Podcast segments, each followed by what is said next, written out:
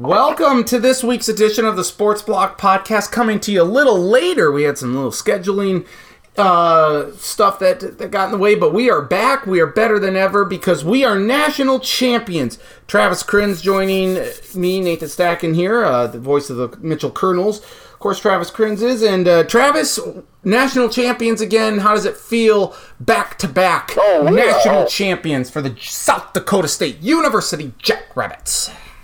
It's all right. They, uh, yeah, they beat, beat Montana in the second half pretty good. Slow starts, bad starts. First drive was good, then turnover and fumbles and punts and this and that. And then Montana couldn't do anything, so they, they couldn't score. So, yeah, good uh, good win for S D S U.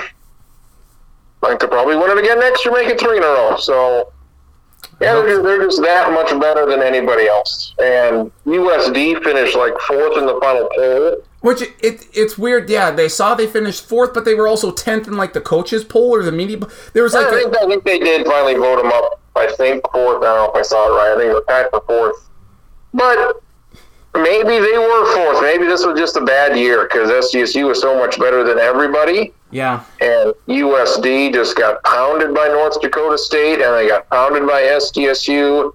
And maybe there was just that big of a gap between number one, and we saw the gap between one and two, one and three, one and four. And it was a, a three-touchdown margin, a four-touchdown margin for some.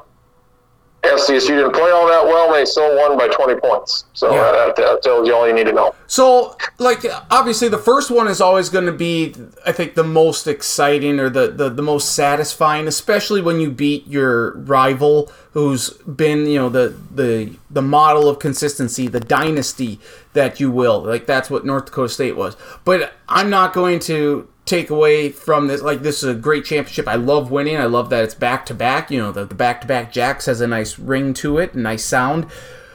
I do wish, though, they had played just a little bit better based on what we've seen from this crew all year, really, like all four years, really, you know, from Isaiah Davis, the Yankee twins, uh, that offensive line, Gronkowski and everything. So I do wish they had played just a little crisper, a little cleaner, but you don't give Montana credit. They're a very good team. They were a worthy opponent. But also, you know, for as much trash talk and as much shit talk as Montana fans were talking, boy, they kind of had to walk some back there because I saw a few people post like, holy cow, we didn't realize S D S U's defense was that good. So for as, again, as much as I would have liked to see the offense play just a little bit better, wow, that defense was good. And that tackle by Adam Bach is an all-timer. That is one of the best plays I think will ever go down in S D S U history because of the momentum shift it was there. Like, he's inches away from the goal line there and about ready to tie the game up at seven. It's just an incredible, incredible stop there by Adam Bach. And that's when they really didn't threaten to score again. Like, I mean, they got an interception. They got them up punts. Like, each drive they had was worse until at the end they couldn't do anything. So, mm-hmm. S D S U didn't need to score again, but they did multiple times. You know, your defense was down at fifty-nine nothing versus Albany. They're just dominant.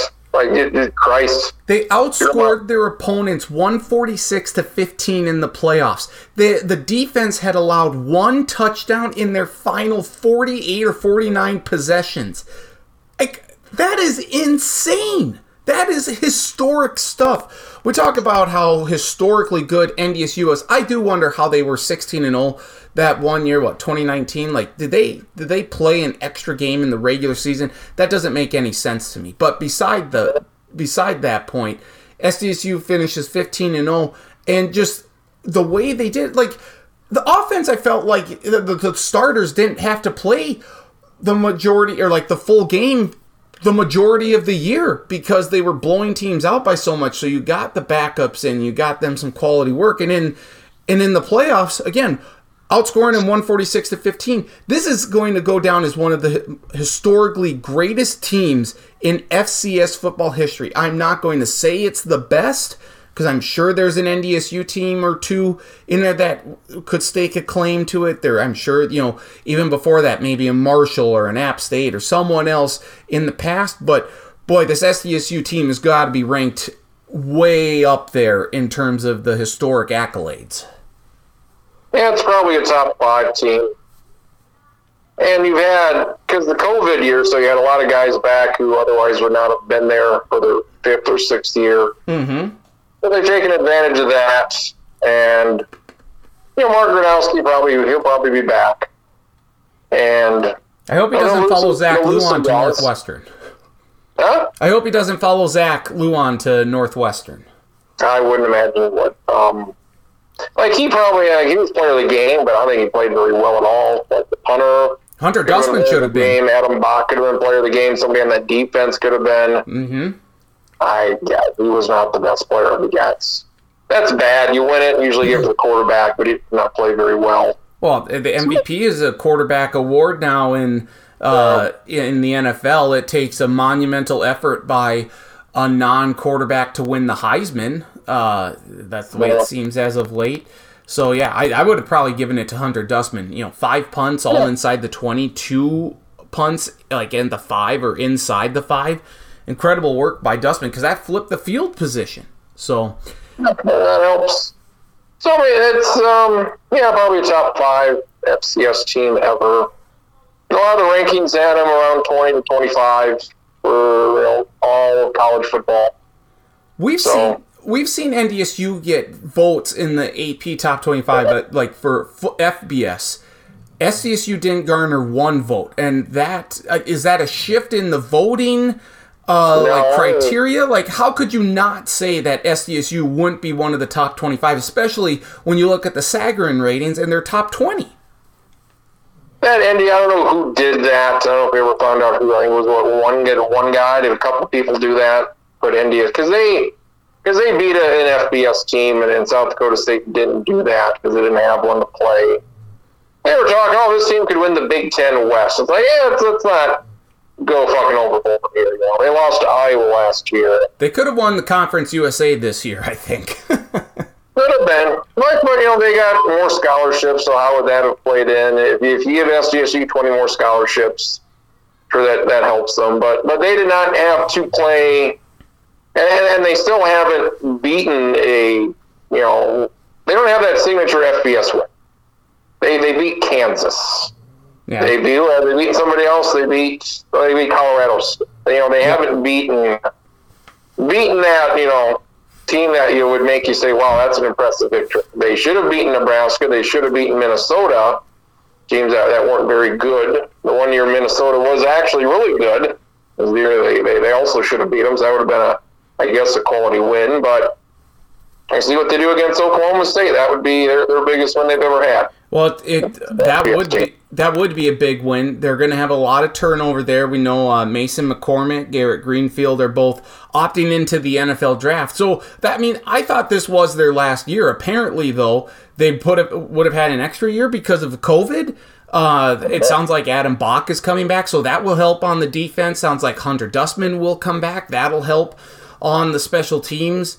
There, uh, you know, you have Tucker Large who's coming back. There's going to be a lot of turnover with this team, and that game against Oklahoma State is going to be a challenge. But again, like you, they're so deep, S D S U is, and you had a lot of guys play significant time this year that hopefully that they, they can compete with Oklahoma State. It's not like Oklahoma State's a you know a dominant team. Look look at what they did last this last year. They were rather Jekyll and Hyde.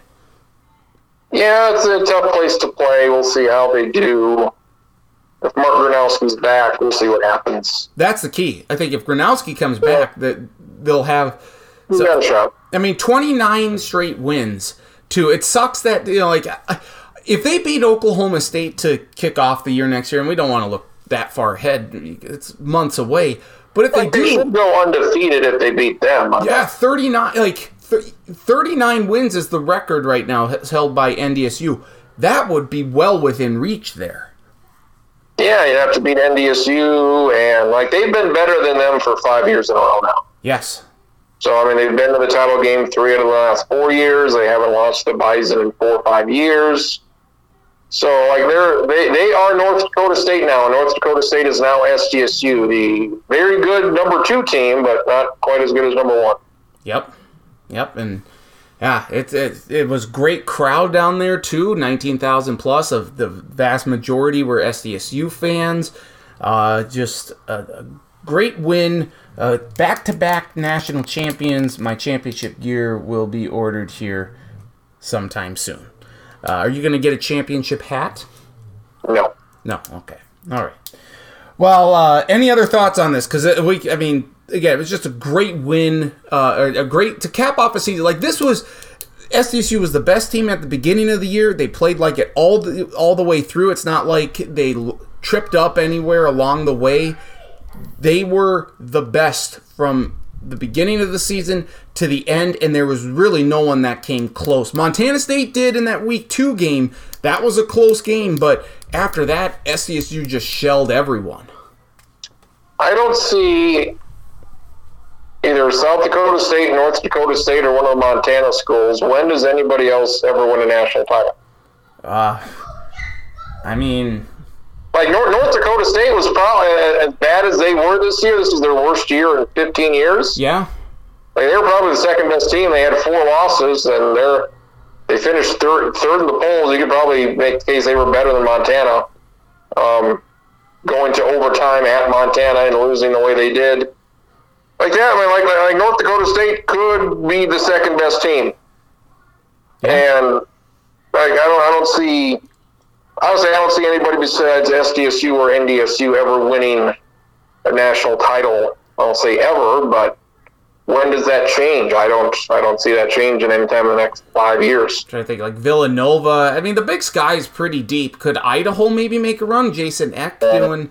Some stuff there. Um, I don't know, Incarnate Word. Incarnate Word comes up to Brookings next year, so that'll be... Yeah, you know, you lose James Madison, you lose all these other schools that have, you know, Sam Houston. Yes, it, it waters maybe, it down. Maybe jump up, so like, well, well, the competition just isn't there anymore, so it's... Then it becomes a thing of, okay, let's say they win five of these. Okay, well, what time does it get old? It's like, all right, North Dakota State's won like eight, so we've won five. It's like, what else is there to do now? Catch them. I mean, that would be the only the only thing at this point. You're like, uh, you know, Wisconsin Whitewater, Wisconsin, uh, what's the other one? Eau Claire? Well, they just play every year in Division Three. It's like, all right, here's the annual game to decide the Division Three championship. Yep. So Grand Valley, is it Grand Valley State, too, that's in there? Um, there's a, oh, like, uh, you, Mountain, is there a Mountain Union, I think, in Ohio? They were dominant for a, a stretch there. And, like, at what point do you know, they're not moving up anytime soon, but at what point does the dust settle and does this, whatever this second level of F B S is with, I don't know what, what, what that's going to look like. I don't know. Is, is that the Sun Belt? Is that the M A C? I don't know what that's going to be, but do you then jump up there and you join that and they have their own playoff? And yeah.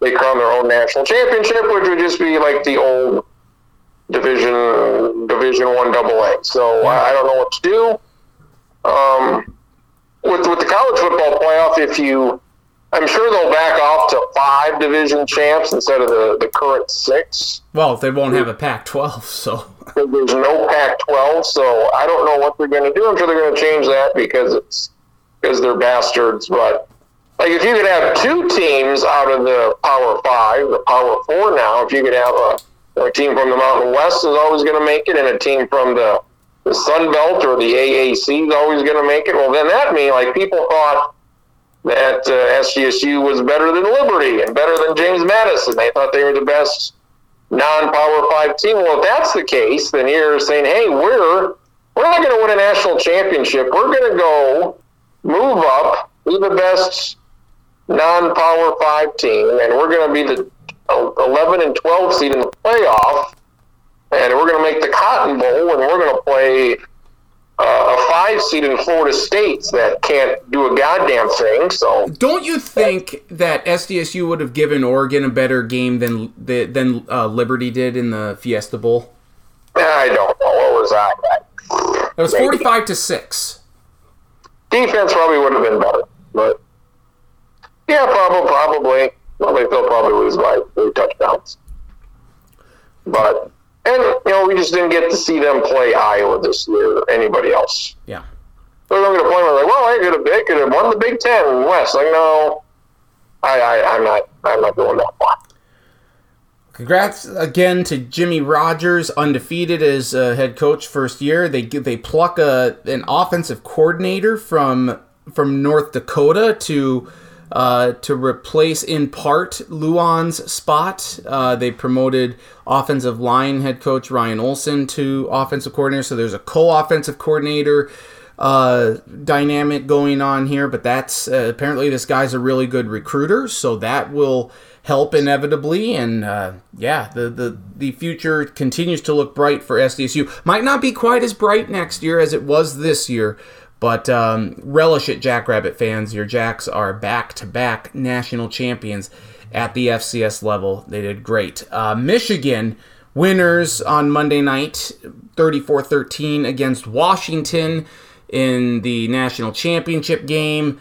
Michigan got away with a lot of holding penalties. Uh, this game, uh, like it looked like Michigan was going to roll over Washington and just steamroll them with how they were running the football early on in the game. Washington did a great job in the second quarter, kind of, you know, uh, get taking, you know, kind of fixing some stuff and limiting Michigan's explosiveness. They got back. They were within seven into the fourth quarter.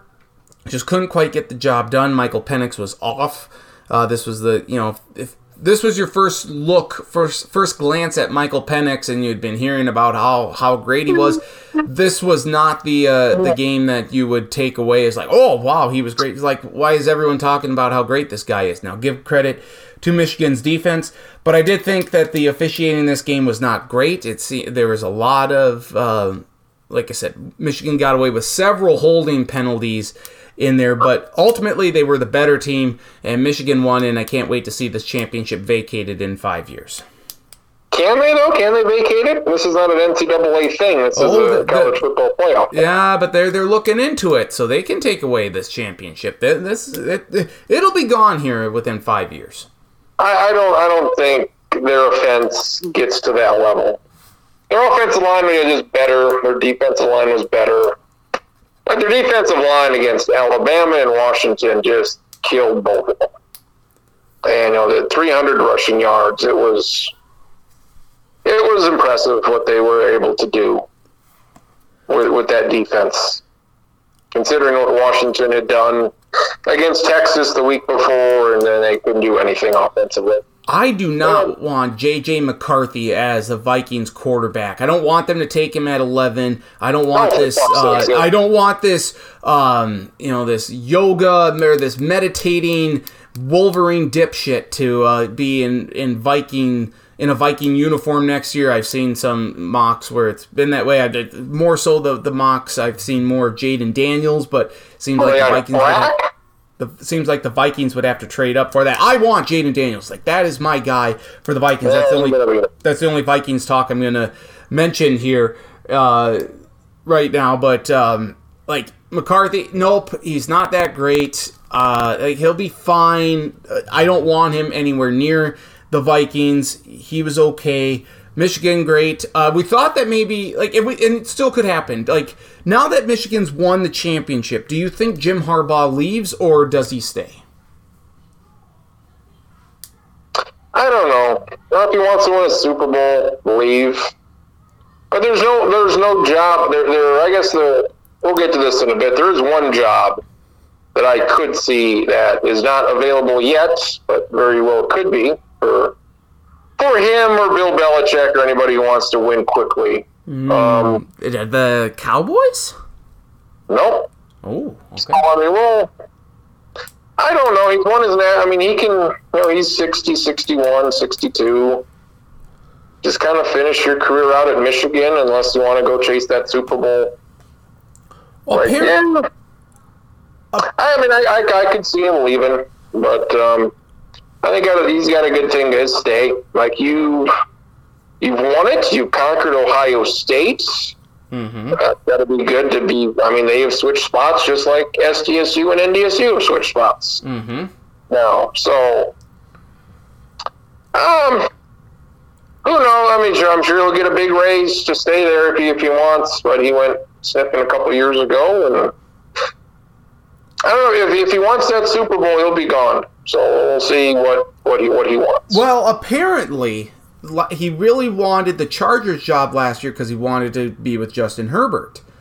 And now that the Chargers job is open, I, I feel like it's good. It, to me, out of all the openings right now, and there have been another couple of openings here in the last couple of days, which if we had recorded this on a normal, on like at a normal time during the week, we wouldn't, th- these two new openings, we wouldn't, we would be discussing that next week, and we'll get to that here in a moment. But I do think Harbaugh, I think the best place for him is, or I think the spot where he's going to want to go the most out of all the current openings is L A with the Chargers. He used to play for the Chargers. He's got Justin Herbert. Like that's a like that's a great piece to the puzzle already. You don't see a lot of teams that have a franchise quarterback in place for you that's as good as Justin Herbert is. That like I mean that's a big piece to the puzzle already solved. So I I, I don't think he's going to, I, I think it's going to be Chargers or bust right now. I think that that's really kind of where it stands for me. Yeah, like there's not any opening that's any good. Like New England picks three, Washington picks two, so they should pick quarterbacks in those spots. So if you like one of these quarterbacks, Drake May to Washington and Jalen. What the hell? Is it a D or an L? It's a Jaden? D. D is in David. Jaden oh, Daniels. Jalen Daniels plays for Kansas. Oh, okay. I'll remember that. His last name is Daniels, or is it Jaden yes. Daniels? I think will go three to New England, or somebody will trade up to three to get him. I think quarterbacks go one, two, and three. Yep. So if, if you like one of those guys, then maybe you like one of those jobs, but. Yeah, Tennessee, Seattle, just all these blah spots, you know, Atlanta, no thank you. The big, uh, so, like, without all, everyone was kind of waiting on to, to see what Harbaugh was going to do, and all of a sudden, out of the blue Wednesday, af- late afternoon, early evening, comes word that Nick Saban is retiring as head coach at Alabama. And this, I think, stunned just about everyone. Very, very surprising because he had, he was continuing to work. He had interviewed a couple of uh, like wide receiver coaches or something, you know, or for positions and whatnot. Like things were going about uh, like like they would on a daily basis for Alabama at this time of the year. And for him to retire, it kind of, you know, given the state of college football and what you have to do and all this N I L and the transfer portal and everything, we saw this in college basketball to a degree with Roy Williams uh, retiring, Coach K retiring. Like, it, it just takes a lot out of you. Some of these older, uh, you know, the, these older guys, uh, the old school mentality. It's like, you know, I don't want to keep doing this. And Saban is stepping away now. But I do wonder, I did see this uh, conspiracy, I can't remember if I saw it or heard it, but maybe this is why Alabama got in the college football playoff, because someone got wind that Saban was going to retire and they wanted him in the playoff one final time. Uh, not saying that that's what happened, but but uh, he has retired now, and I don't envy whoever. I'm going to equate this Alabama position to The Price is Right.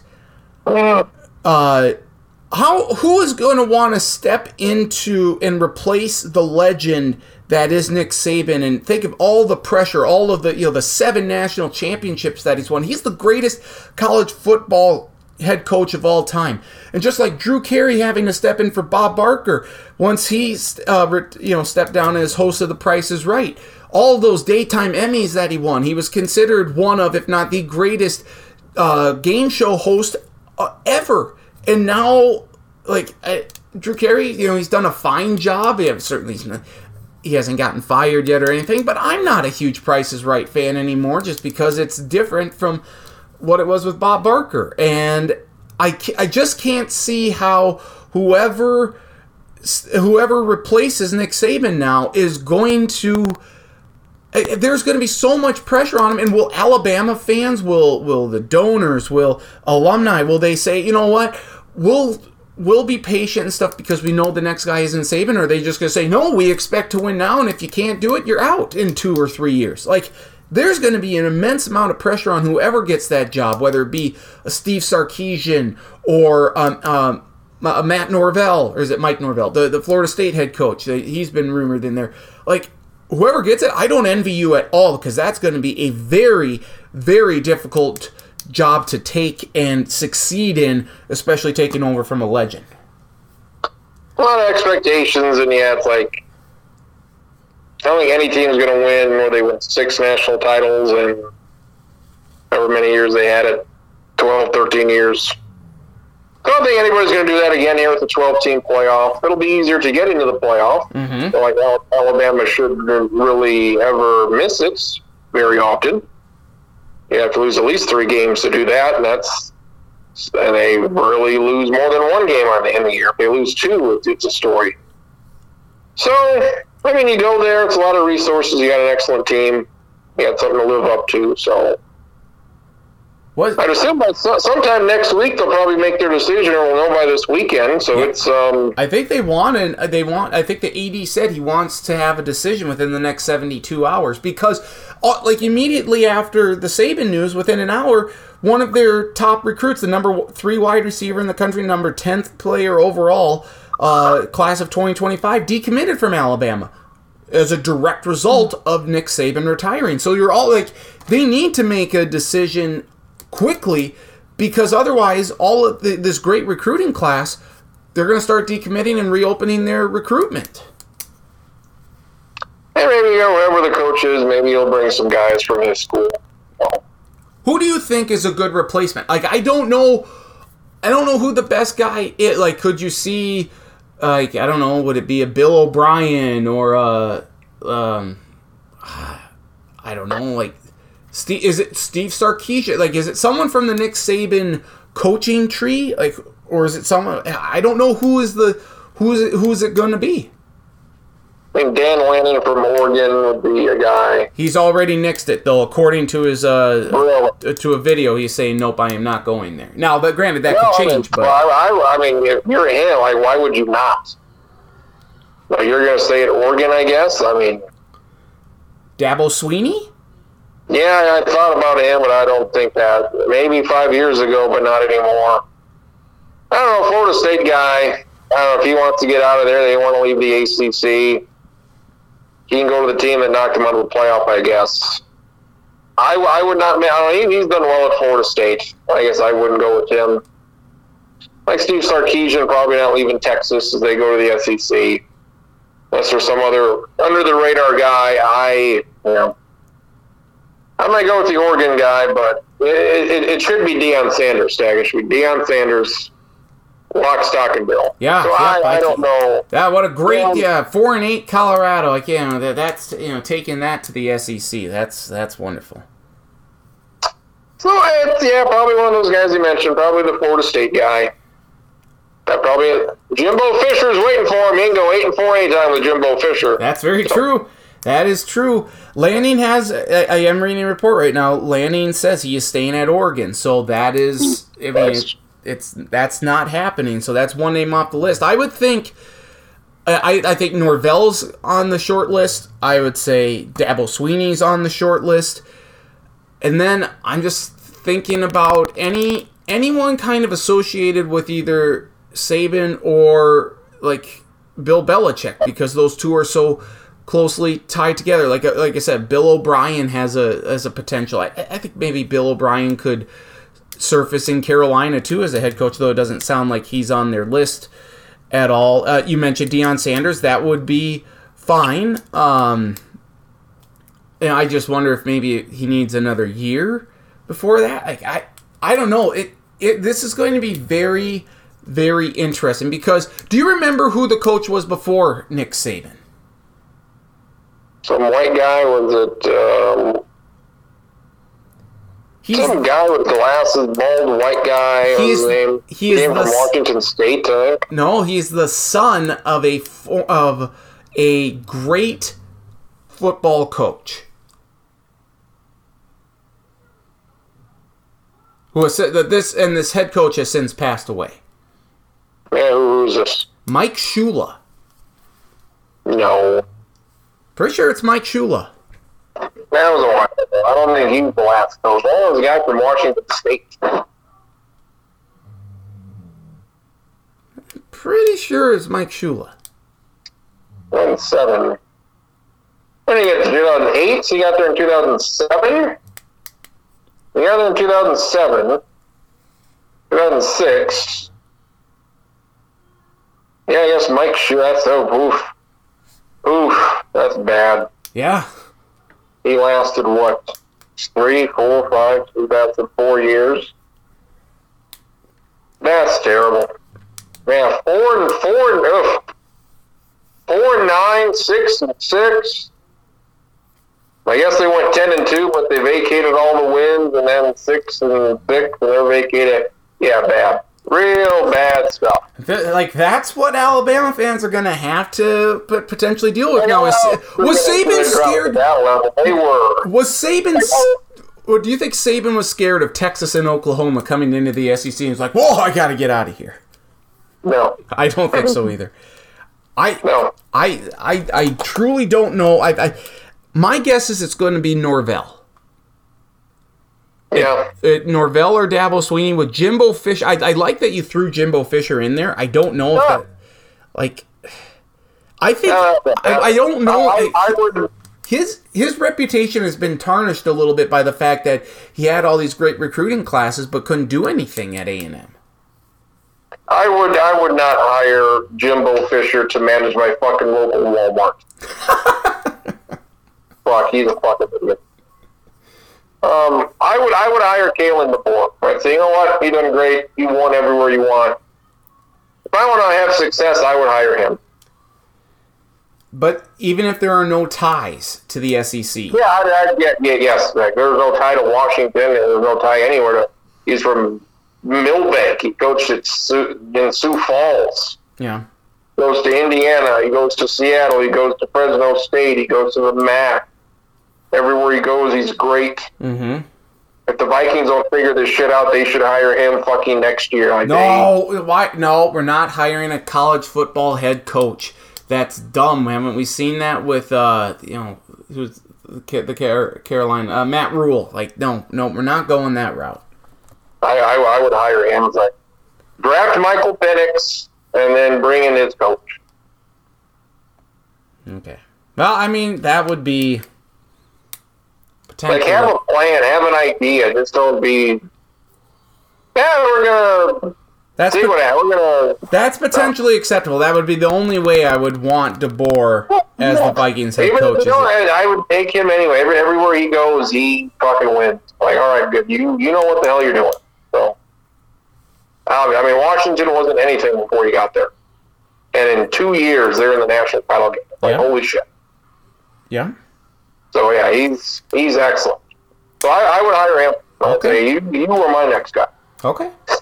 That's that's fine. I, that would be... I, I have seen that name float out. I just don't think it's... It's...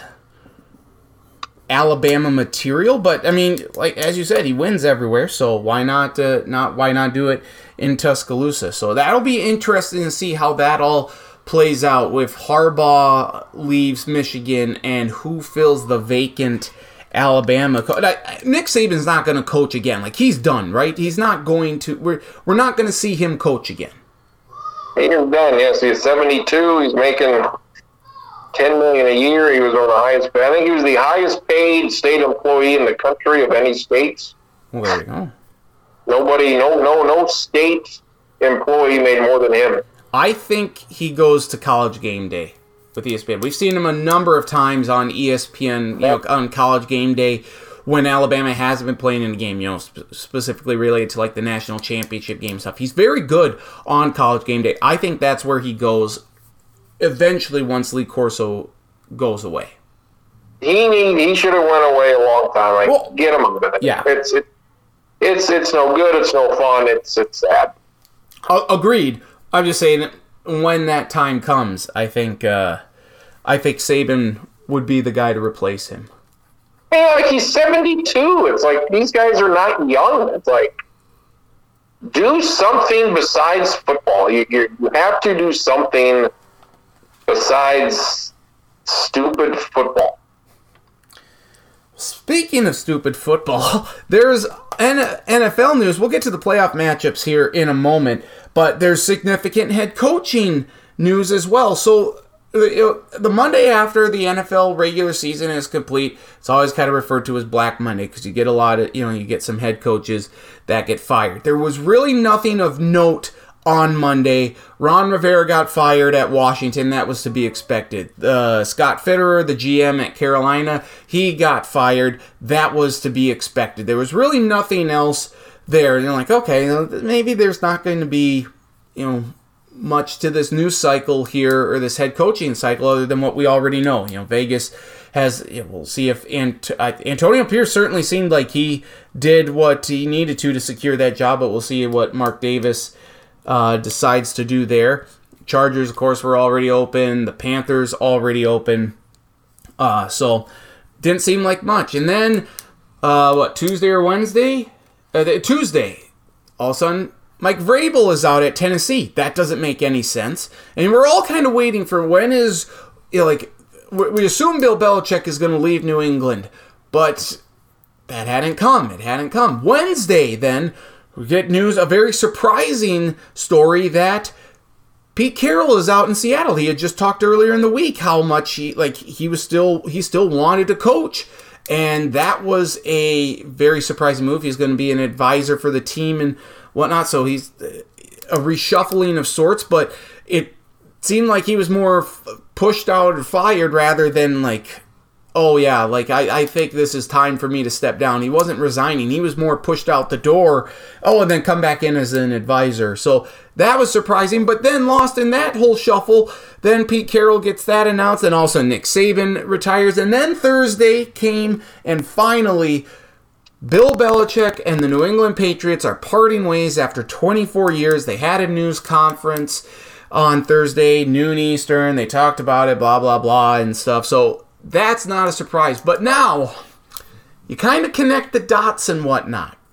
And there was talk about uh, that the Titans owner, um, Amy Shrunk or Strunk or whatever her name is, uh, was like, well, we thought about, you know, like, could you trade your head coach? Yes, but that might take a lot of time. Mike Vrabel to New England seems almost like a sure thing. Gerard Mayo has a chance, potentially. Brian Flores said he wouldn't leave Minnesota except if it was for one of these monumentous head coaching positions at like New England or Dallas or somewhere, or like I think there was another team thrown in there. So his name gets in the mix, but I think it's Mike Vrabel to New England. It's almost like a done deal at this point. I would be, it would be very surprising to me if it's anyone other than Vrabel.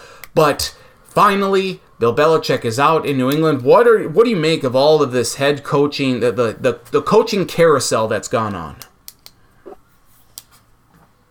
no, it's yeah, Pete Carroll getting fired, I guess, was surprise! Unless they get Jim Harbaugh or somebody in there, I don't like. Seattle's been a lot better these last couple of years than anybody thought they would.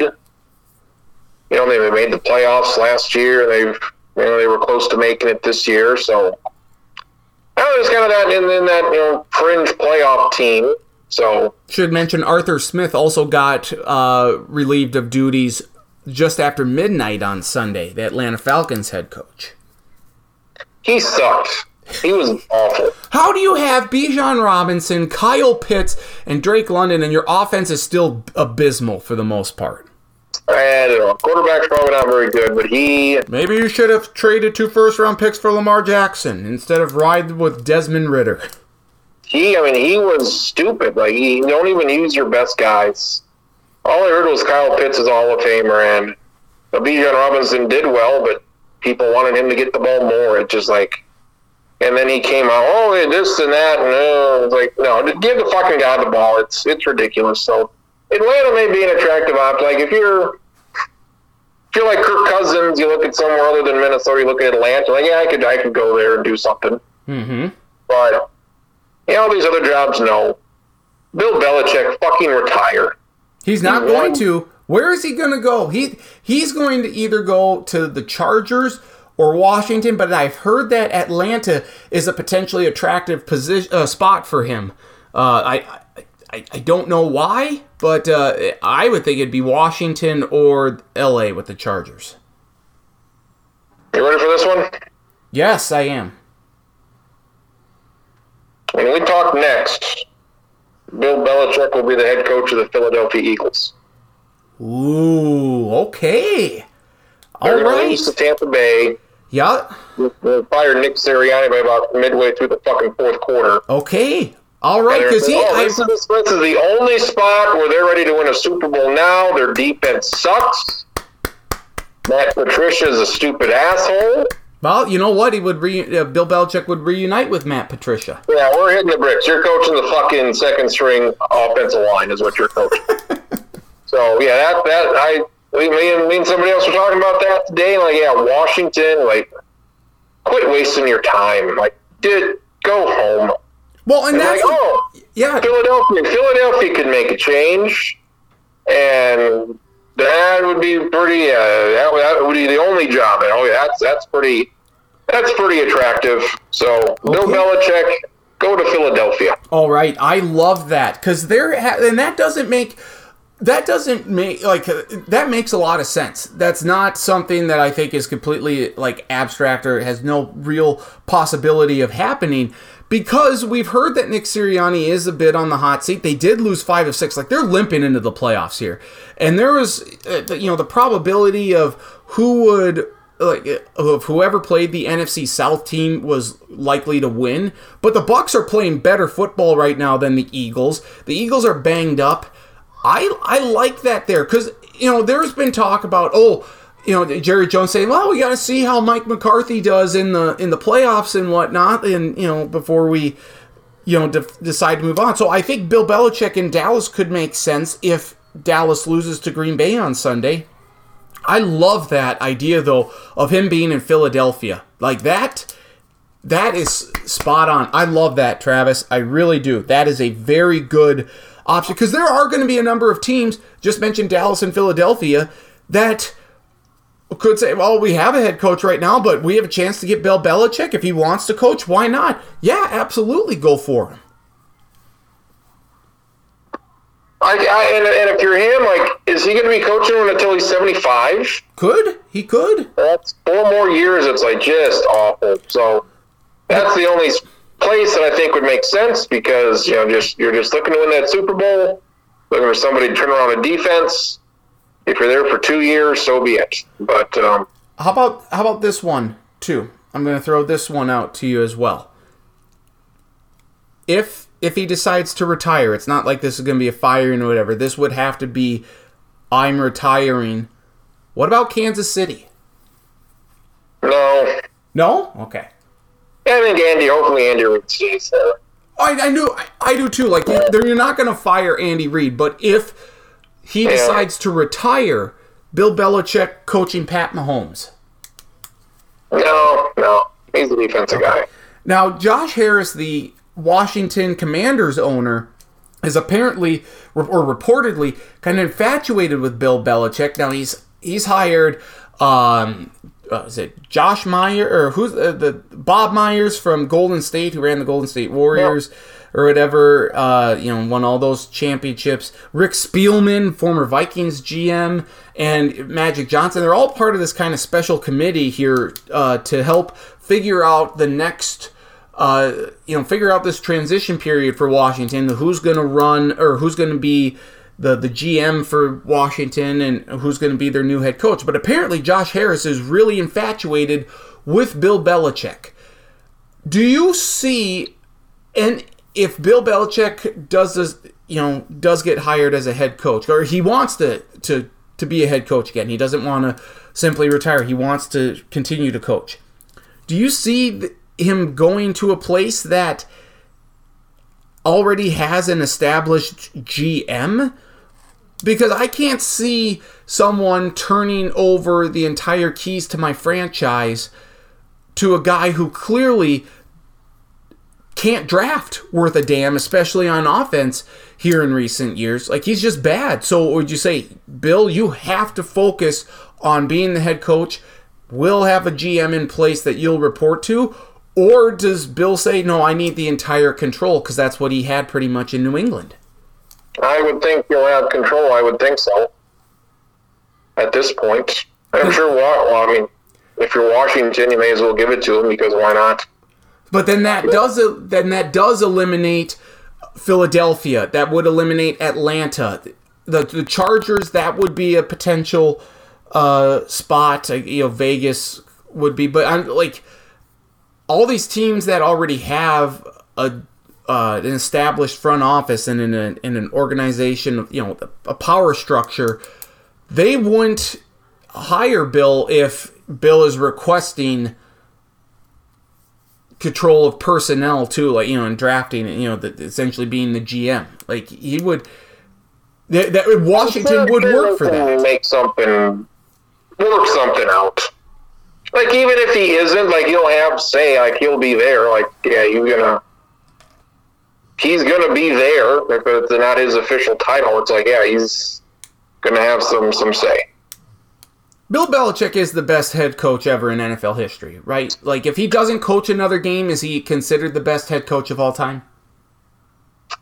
Probably. Six Super Bowls. He won two with the Giants. Like, we gotta rename this the Belichick Trophy instead of the Lombardi Trophy. That's eight. He lost two more. He's been to ten Super Bowls. Been uh, another one with New England. Was at eleven. And it was an assist. Jesus Christ. So, I mean, yeah. Yeah, I'm, I'm, I'm, I'm good with that. Yeah, he won a bunch of them. He's a great head coach. He's just a terrible G M, and that's why I think you, if he can, if his ego can take a step back and say, yeah, I'll just focus on coaching, that's fine, then he'll have any number of suitors. But, uh, like... I mean, he was good at making these decisions when he did. Well, these last two years have been awful, but before that, you know, their defense was pretty good. And N- N'Keal Harry, Mac yeah, Jones, man, I'm not, not good. Cole I mean, Strange. I'm not going to hold these last two years against him. Like he's had. I'm not. forty, I'm not holding thirty against him as a head coach. I'm saying the G M because he's been in charge of the personnel. Wait, when when did that start? That started years ago. Yeah, I mean, and they were good when that happened. So that's. I'm. I'm yeah. But he also had Brady. Yeah, Brady, he had him too. Brady masked a lot of that. Um, and then Brady had Gronkowski. Without Gronkowski, I don't know. And the killer. And the killer, Aaron Hernandez. That's right. Um, yeah, so fascinating to see where... I don't know where Seattle's going. I don't know who you're going to get that's better than Pete Carroll. Um, I just... I don't. Uh... So I don't know what Seattle's going to do. I'm trying to think, is there any other? So Seattle, Atlanta, Chicago fired their offensive coordinator and a few members of their offensive coaching staff, but their head coach, Matt Eberflus, remains in place. That's a little bit of a bizarre turn, especially, you know, you hold the number one overall pick. You don't know what Justin, you know, what Justin future, Justin Fields' future holds. Like, do you bring in a new offensive coaching staff? Here's what you do, Stacken. Yeah, Russell Wilson goes to Atlanta. And then, um, what's his nuts goes to Atlanta? Pete Carroll? Pete Carroll goes to Atlanta. He'll say, no, thanks for this role I want. Uh, I Okay. But didn't, didn't Pete Carroll want Russell Wilson out, or is that more the G M? Oh, yeah, I guess, yeah, that's probably bad. A bad idea. Where, where, wherever he goes, bad idea. I would say Jim Harbaugh goes to the Chargers. Um... Bill Belichick, if he goes anywhere, probably to Washington, if not Philadelphia. I think oh. Vrabel to ten, or Vrabel to New England seems like the most obvious selection. Probably. You got Ben Johnson, the Detroit offense coordinator. He does he go to Carolina? Carolina, Atlanta. He'll go to one of these spots. He'll he'll get a job somewhere. Detroit will not have their offensive coordinator at this time next year. Well, at the beginning of next season, Ben Johnson's as good as gone. Yeah, he'll, he'll get hired somewhere. Um, the Seahawks, they should hire Dan Quinn. Mm. Former defensive coordinator for yeah. Dallas. What What about if Dan Quinn went back to Atlanta? No, he's not having it happen. I, I mean, it's it it could. Why? why? They just they just fired him three years ago. I don't I don't see that happening. But now with what he's done with, I mean, he's rehabilitated yeah. his career with the way he's, you know, the defense has looked. So a former defensive end, he won a Super Bowl with Seattle. So I would say Dan Seattle. Quinn goes to Seattle. That makes a lot of sense. That makes a lot of sense. I think you're going to see more offensive coordinators get, like, this is going to be more of an offensive um, head coaching hiring session than than defense. But I do think Vrabel, Vrabel's good. I, I don't get what Tennessee's doing. Does Tennessee think they're that close to winning? I mean, they knocked the Jaguars out of the playoffs. Playoffs? We ain't talking about playoffs. I just want to win a game. And the Jaguars, all you needed to do was beat the Titans. But no, Tennessee beats them. Derrick Henry's, you know, playing as or saying or talking as if he's as good as gone from Tennessee, and we don't know where he goes. But Vrabel got that team fired up. It seems like they have their quarterback of the future in Will Levis. Like you, you fire it, like that doesn't make any sense. Tennessee doing some dumb things there. I I, I, I don't get it. So I think Vrabel to New England makes the most sense. I say that selfishly because I don't want Flores to leave Minnesota. I think yeah, he will be in New England. Houston's offensive coordinator, but Bobby Slowick, he's thirty-six years old. I think he'll probably go somewhere. Okay. I think he'll fill one of the spots. Okay.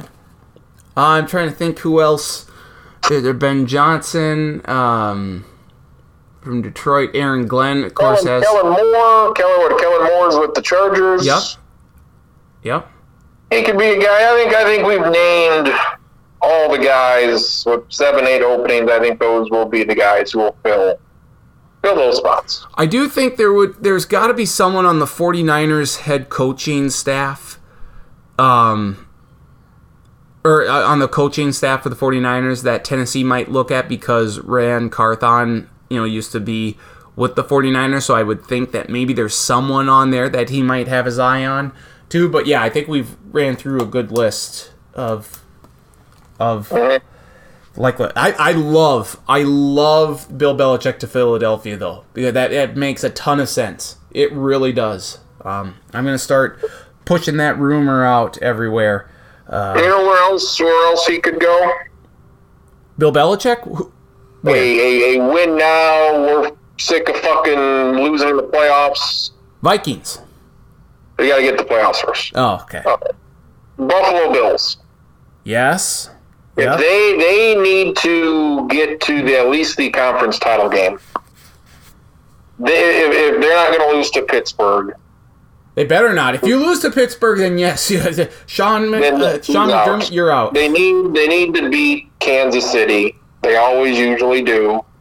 They need to beat them in the playoffs. They'll have them at home. Well, wouldn't then, that it's, be, then it's you in Baltimore. So wouldn't that be like part of the allure of, you know, like like if you want revenge and you want to stick it to New England, yeah. What better way to do that than by going to Buffalo? I'm sure he would love to have a Tom Brady finish. If I get to go somewhere else and I get to win my Super Bowl without Tom Brady, mm-hmm. because I'm sure he'll never say it, but I'm sure that's that is there. Like he went somewhere and did it without me. I want to go somewhere and do it without him. That's the, so. I like the Eagles. Is, They're a disaster at the moment, and maybe even Buffalo. Is one of the requirements though for Bill Belichick wherever he goes as a head coach? That he needs to be in a climate where he's able to wear his sweatshirts. Like, you see some of these stupid bastards. Like, they're, they're wearing sweaters, and I got my Alexa thing here, and sometimes I say, hey, Alexa, what's the temperature in this spot, in that spot? Like, oh, it's seventy degrees in Miami, and we're wearing fucking hooded sweatshirts. Like, what? What are we doing? I know. I know. Like, it was, what? Like, oh, it's sixty-five degrees or one goddamn sweater. It's like, what is happening? Doesn't make sense. So um, I'm sweating all over the place. Super Wild Card Weekend this weekend. Why again? Why? Why is it super? Because it's a, it's a exploded to six games now. No, this is normal now. This is the normal. This is not super. This is just normal. I I agree. I agree. This but that's what they call it. This isn't bigger than last year. This is the same as last year. Super, why no? It's wild card. It just there's nothing super about it. A bunch of shitty teams playing some shitty games and some shitty weather. Uh, that's, that's what this weekend's about. Well, the final three games of the weekend will be played in uh, climate-controlled environments or in good uh, in warm weather in in uh, Central Florida. There again, which, which by the way, every time I say Central Florida, we'll get to Central Florida here in a second, actually, because um, we do need to talk some college basketball. But um, again, Central Florida in Orlando and South Florida in Tampa Bay. When they're, it, it doesn't make any sense. I hate it. It's one of my biggest pet peeves. But regardless, um, playoffs, the Houston Texan Invitational on Saturday, four thirty p.m. Eastern, three thirty p.m. Central Time on N B C. It's the Cleveland Browns against the Houston Texans. Uh, should, um, should note, Baltimore is the one seed in the A F C. San Francisco, the one seed in the N F C. We'll just kind of go through these games in order, though. The Browns and Texans, you got C J Stroud. Uh, the Texans won the A F C South only because the Jaguars choked against Tennessee, but Houston won in Indianapolis. That was uh, a win and in game uh, to get into the playoffs, and now they're hosting one. They always host on this opening Saturday here, like the, the, the three thirty window. I get that C J Stroud and DeMeco Ryans and company have been uh, a very good surprise this year. I don't see how... That with that Browns defense and with the way Joe Flacco's been playing, I think Cleveland is just too strong. I think Cleveland wins this game. What What do you think? They played a month ago, and Cleveland beat them. But that was without C J Stroud. But he was out there. Davis Mills and Case Keenum. So I don't. I'm not going to be surprised by any outcome here. I'll take Cleveland. They've been playing well. I'll take Cleveland. Then on Peacock on Saturday night, eight o'clock Eastern, seven p.m. Central Time, the Miami Dolphins at the Kansas City Chiefs. Uh, Chiefs are four and a half point favorite. It's supposed to be really cold there. Like, this is going to be one of the coldest playoff games in N F L history. You would think a team from South Florida traveling up there that that wouldn't be good. Now, they did play in Buffalo in cold weather last year, twice actually, and and played pretty well. Um, but they have so many injuries on defense. And, you know, Tyreek Hill coming back, well, you know, how healthy is he? How healthy is Jaylen Waddle, Raheem Mostert? I think with just the, the temperatures and with the amount of injuries that the that the Dolphins have suffered on defense, and that's a that's the primary focus, but also their offensive line's kind of in shambles too. I... I will give the Chiefs the edge. I think the Dolphins, if they if we were to look at the rosters, if they were fully healthy, the Dolphins would be far better than the Chiefs. But given the weather conditions and given the injuries, I think Kansas City uh, squeaks one out here. And uh, the other team playing well. Like, if the Dolphins would have won Sunday, they still would have had to play the Bills again, and I don't see them beating the Bills, so it's... But at least that would have been in South Florida. Huh? At least that would have been in South Florida. Yeah, it's just like, they're a good team. They beat the Cowboys, but they're, they're not beating anybody serious. So, what's the high temperature in Mitchell supposed to be on Saturday? Huh? What's the high temperature in Mitchell supposed to be on Saturday? Like three below with a wind chill of thirty-five below. Okay, like, I think it, that's roughly the same in Saint Not Cloud good. too. Not good. How like, and uh, like how, how do you play? How do you play? Uh, how do you? Well, you shouldn't be outside for more than ten minutes. Like, how do you play a football game? I don't know. But but Kansas City's like a hundred miles south of that. I would think it would be slightly warmer there. Now, granted, it's still going to be cold, but it's, it's going to be warmer in Kansas City than what we're experiencing in our neck of the woods on Saturday. A little bit. I assume it's probably going to be below zero with the temperature. I'm sure it's probably going to be at least a twenty below wind chill. It's it's going to be bad. I hear Dolphins don't do well in the cold. No, I think they die. So I mean, the, the Chiefs have been they they've not been good. So. Like, if they play any other team, they probably lose, but uh, Miami, oof. So, yeah, with the injuries, you just like to see them not, not be injured. But, I mean, you, you go with the Chiefs. Both teams hobbling into the playoffs here. I think there's there, you can make legitimate arguments for five of the six underdogs this weekend to pull off an upset. The one I don't think you can do that for is the Pittsburgh Steelers. So on Sunday, one p.m. Eastern, noon Central Time on C B S, the Pittsburgh Steelers at the Buffalo Bills. T J Watt isn't playing. The Bills have rattled off a lot of wins in a row. Now, granted, they haven't looked great the past few weeks, but they've still won all these games. Pittsburgh, ugh, like, again, the, the loss of T J Watt is is very significant for the defense. I just don't see how Pittsburgh can keep pace with Buffalo. I don't see how Pittsburgh's offense can score a lot of points. I don't see how Pittsburgh's defense, minus T J Watt, can slow down Buffalo's offense completely. Give me Buffalo here, I'm going to say fairly convincingly. Like, this is the most confident I am out of any of the six games this weekend. Weather should be awful. I don't see how the Steelers score in the game. I think they're going to get shut out. Ooh, okay. So, I think, like, what, what is it? They're, they're a ten-point favorite, and the total's thirty-five, thirty, so does it thirty-six? Yeah, yeah, ten, yeah. Buffalo is a ten-point favorite, and yes, I do believe it was like a thirty-five. Uh, thirty-five was the over-under. Let me check and see if that's up. That does not happen very often ever. That's Iowa football. To have a very low total and that big of a spread.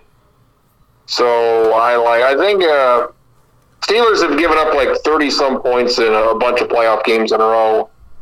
So I like Buffalo to win like twenty-eight nothing. As do I. So those are the A F C games, and like they're all in order. And then the N F C games. Uh, three four thirty p.m. Eastern, three thirty p.m. Central Time on Fox on Sunday. The Green Bay Packers at the Dallas Cowboys. These two teams play a lot in the playoffs against one another. Mike McCarthy going against his former team. I da, like Green Bay's very very young, and it's uh, it was a surprise that they made the playoffs this year. But and, and Dallas is routinely disappointed in the playoffs, but the way they've been playing, especially at home this year, I think Micah Parsons has a big game. I think Dak and CeeDee Lamb have big games. Dallas should win convincingly, but because of the Cowboys' history, you can never definitively declare or definitively say that Dallas should that, that Dallas will win convincingly and going away. They've been so good at home, they should win. They'll, they, I think they will win. They've had more double-digit wins or twenty-point wins than almost anybody in any regular season. Like, mm-hmm. compared like to the, the undefeated Patriots, and there's one other team there, they have like, what, eight, eight or nine wins by double digits or fifteen points, twenty points. I mean, when they win, they're not the games are not close. Mm-hmm. When they win, they absolutely stomp the other team. So, what a what a what an upset that would. I mean, that would be the biggest upset of the weekend. Um, I'd say Dallas wins. Yep. Uh, I think this is this next one is the game of the weekend. It's the L A Rams at the Detroit Lions, eight p.m. Eastern, seven p.m. Central Time on N B C. This this I think is also the most fascinating game because of the revenge factor. I mean, it's Jared Goff against the Rams. It's Matthew Stafford against the Lions. It's, you know, Jared Goff got discarded to Detroit because they're like, yeah, uh, Goff, you can't do anything for us. And look how well Goff has played with the Lions in the two years since. But look how look how the Rams are playing right now. I don't like the Lions defense. Sam Laporta got hurt against the Vikings last weekend. Uh, it. Looked very. It looked far worse than I guess it actually was. It sounds like it's just a deep bone bruise, but I doubt he plays Sam Laporta, and that's a huge weapon that the Lions lose because he is arguably the best. He put up stats that no other rookie tight end has ever put up. Like it's it's just phenomenal what Laporta did this year. Because I, I just don't trust the Lions defense, and because I think the Rams defense is a little better. And I trust Matthew Stafford. I get that it's going to be electric. Like, there's going to be no atmosphere this weekend in the playoffs better than Detroit because it's their first home playoff game in over thirty years. But I am going with the Rams to upset the Lions here because I think they are a more complete team at this time. Their wide receivers are better. Aaron Donald's better. I like the Rams to upset Detroit. I gotta pick the Lions, obviously. I know you. Oh, I, know. I mean, I, I mean, I think everybody wants to see the Lions and the Cowboys again next week, and if they win, that that would happen. Mm-hmm.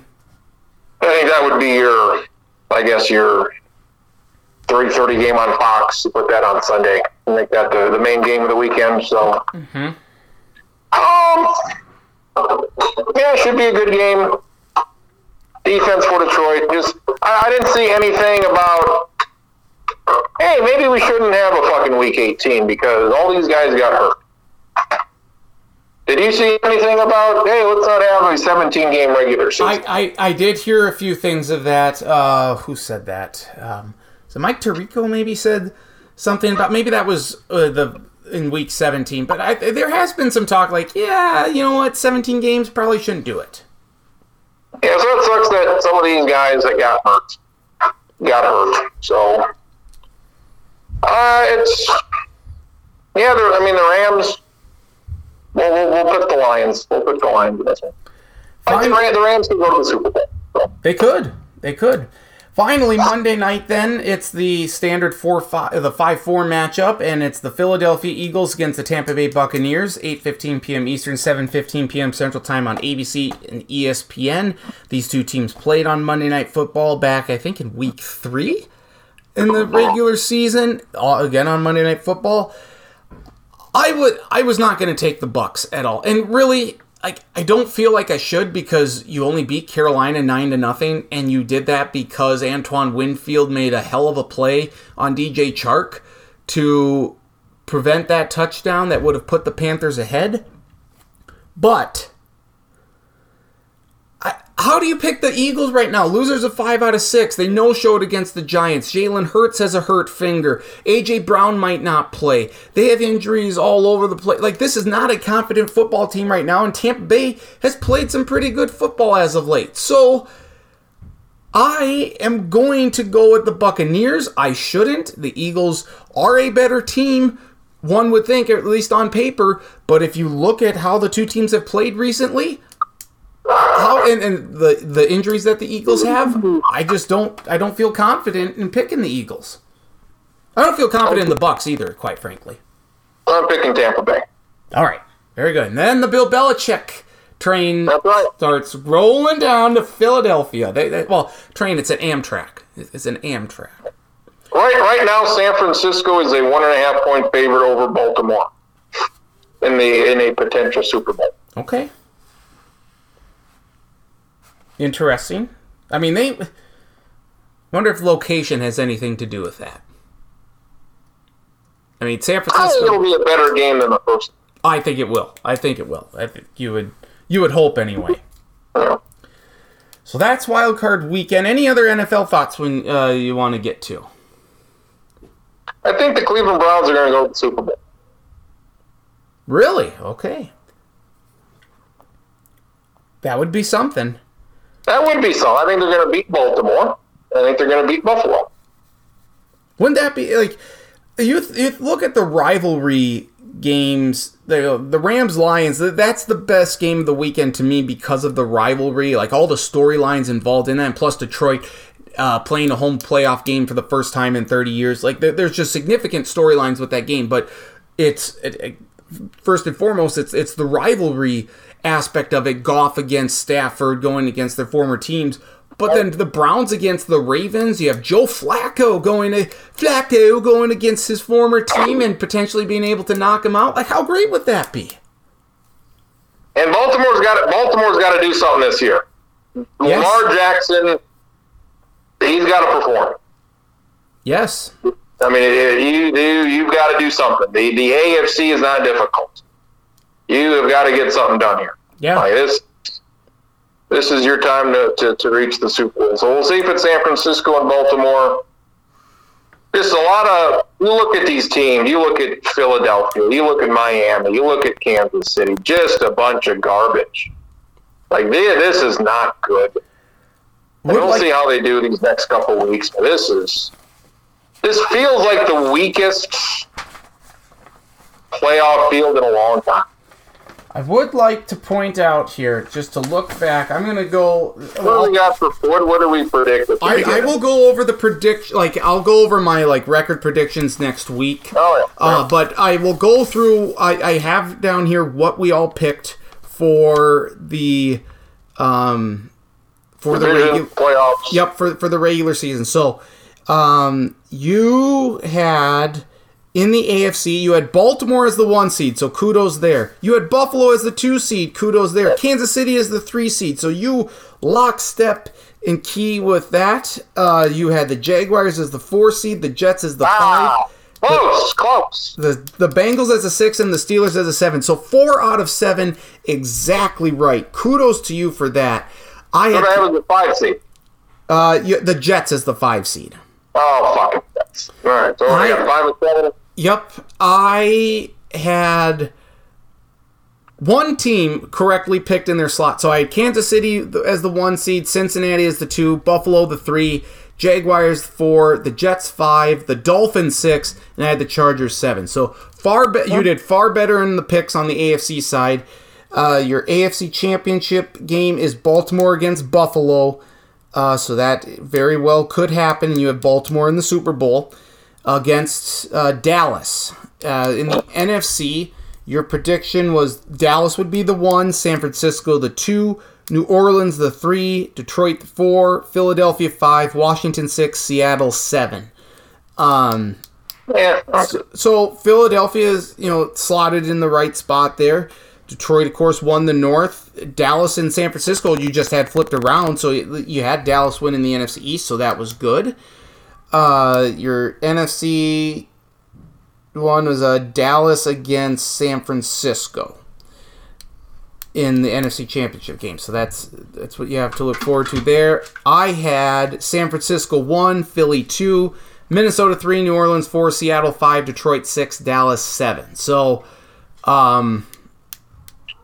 not great, uh, but I had, what, four of the seven teams correct in the N F C. You had four of the seven as well. So, overall, you did better. I have Kansas City against uh, Cincinnati in the N F C Championship game. I had Philadelphia against San Francisco. So, uh, and I have San Francisco over Kansas City in the Super Bowl. You have...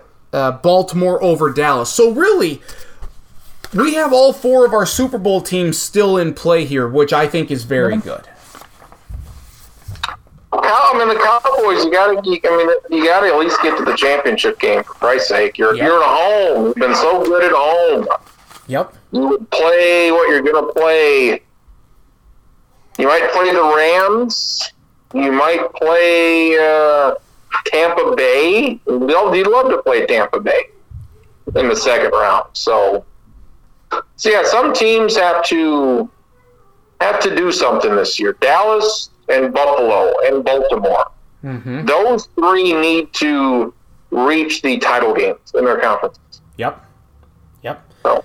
And we'll go. I'll uh, tabulate uh, the records and who I had and stuff. I'll have the I'll have the prediction results uh, that I had. You know, normally do uh, next week. We'll go over those. So that's that. Um, do you need to talk some any other N F L thoughts we need to get to? No, it's um.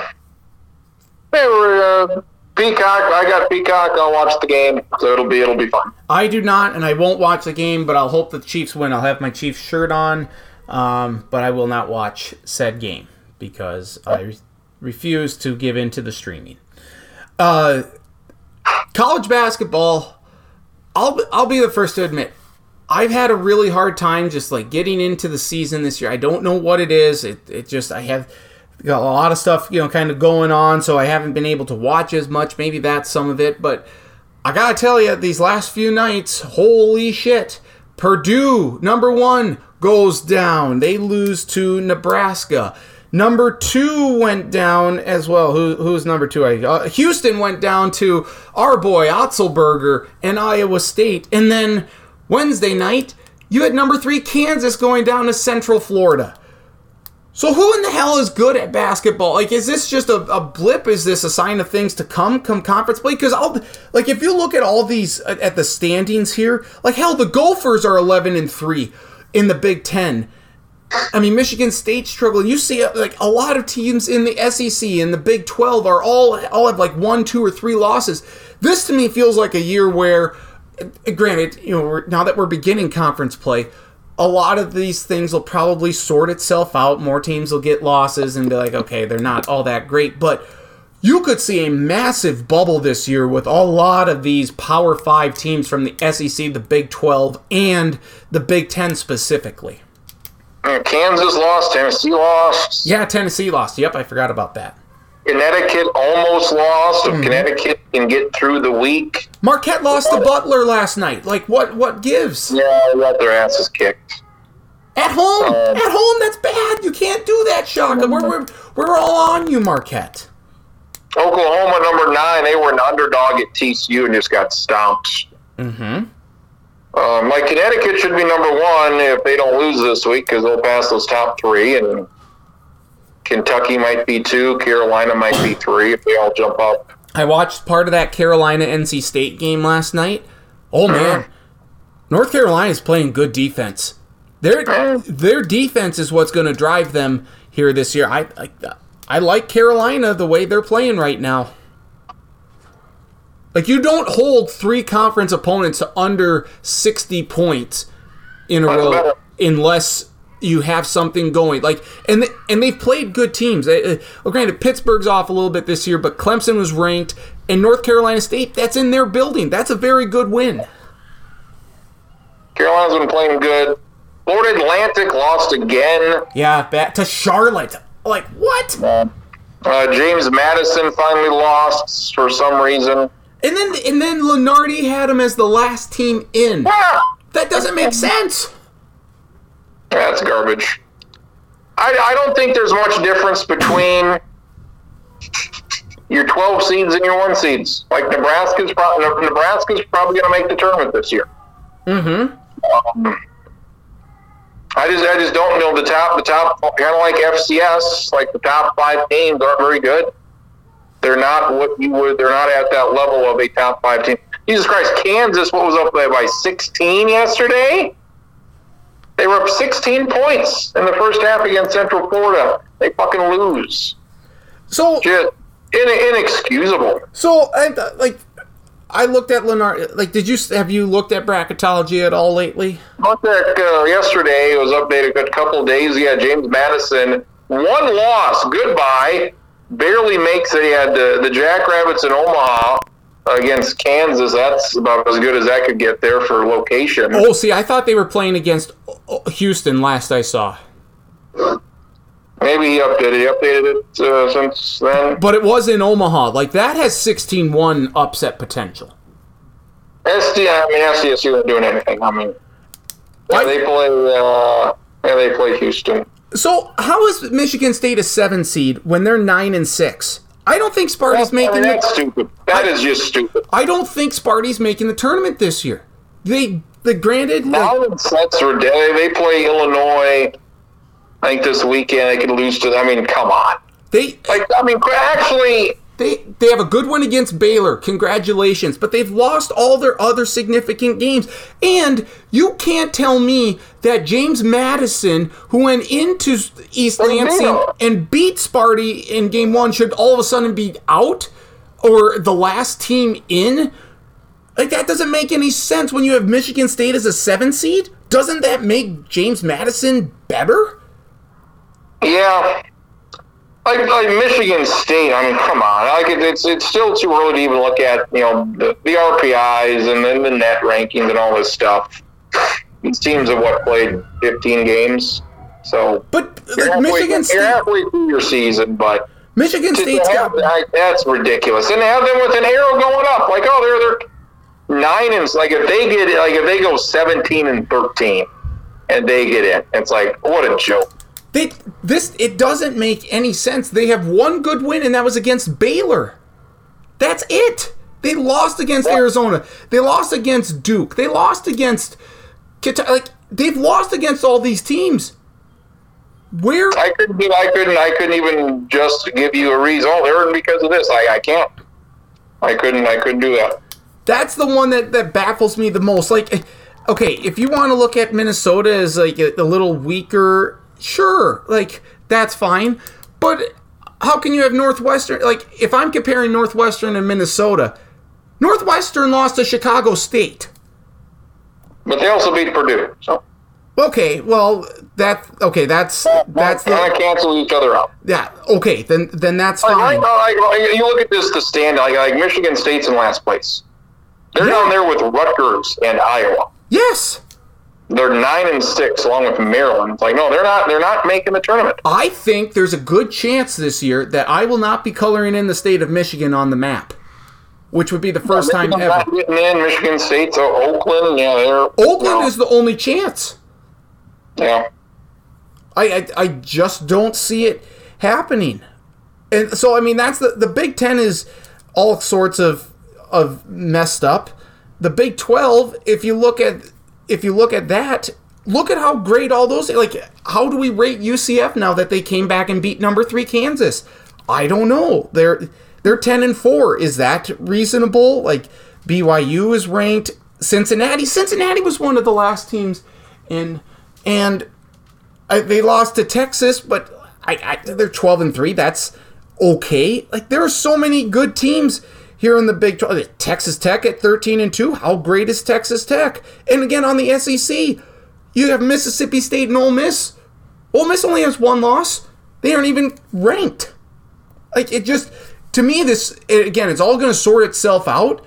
But there are so many teams that I would think would be right on the bubble, or like right on the cusp, and they're not even getting mentioned. Like Florida's getting mentioned ahead of, like, they're the, either the last team in or the first team out. They're ten and five. Florida's not that good.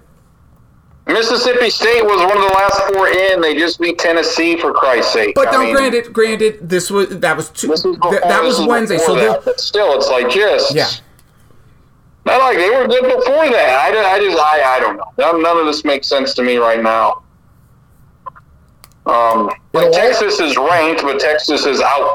Texas is the seventh team out, and they were twenty-fifth in the latest poll. So I'm sure this will all figure itself out at some point.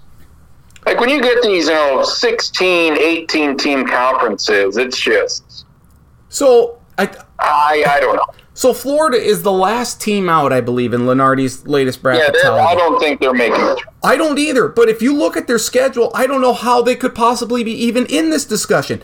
They lost well, by three to Virginia, and Virginia's one of the first four teams out. They lost to Baylor.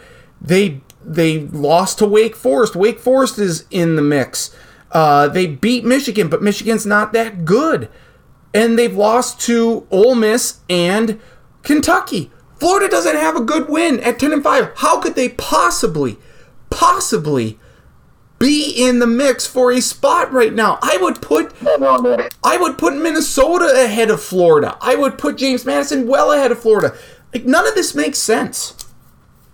Florida was forty-ninth in net ranking, now they're fifty-six. Gophers are eighty-fifth. James Madison is fifty-ninth. Ah, uh, yeah.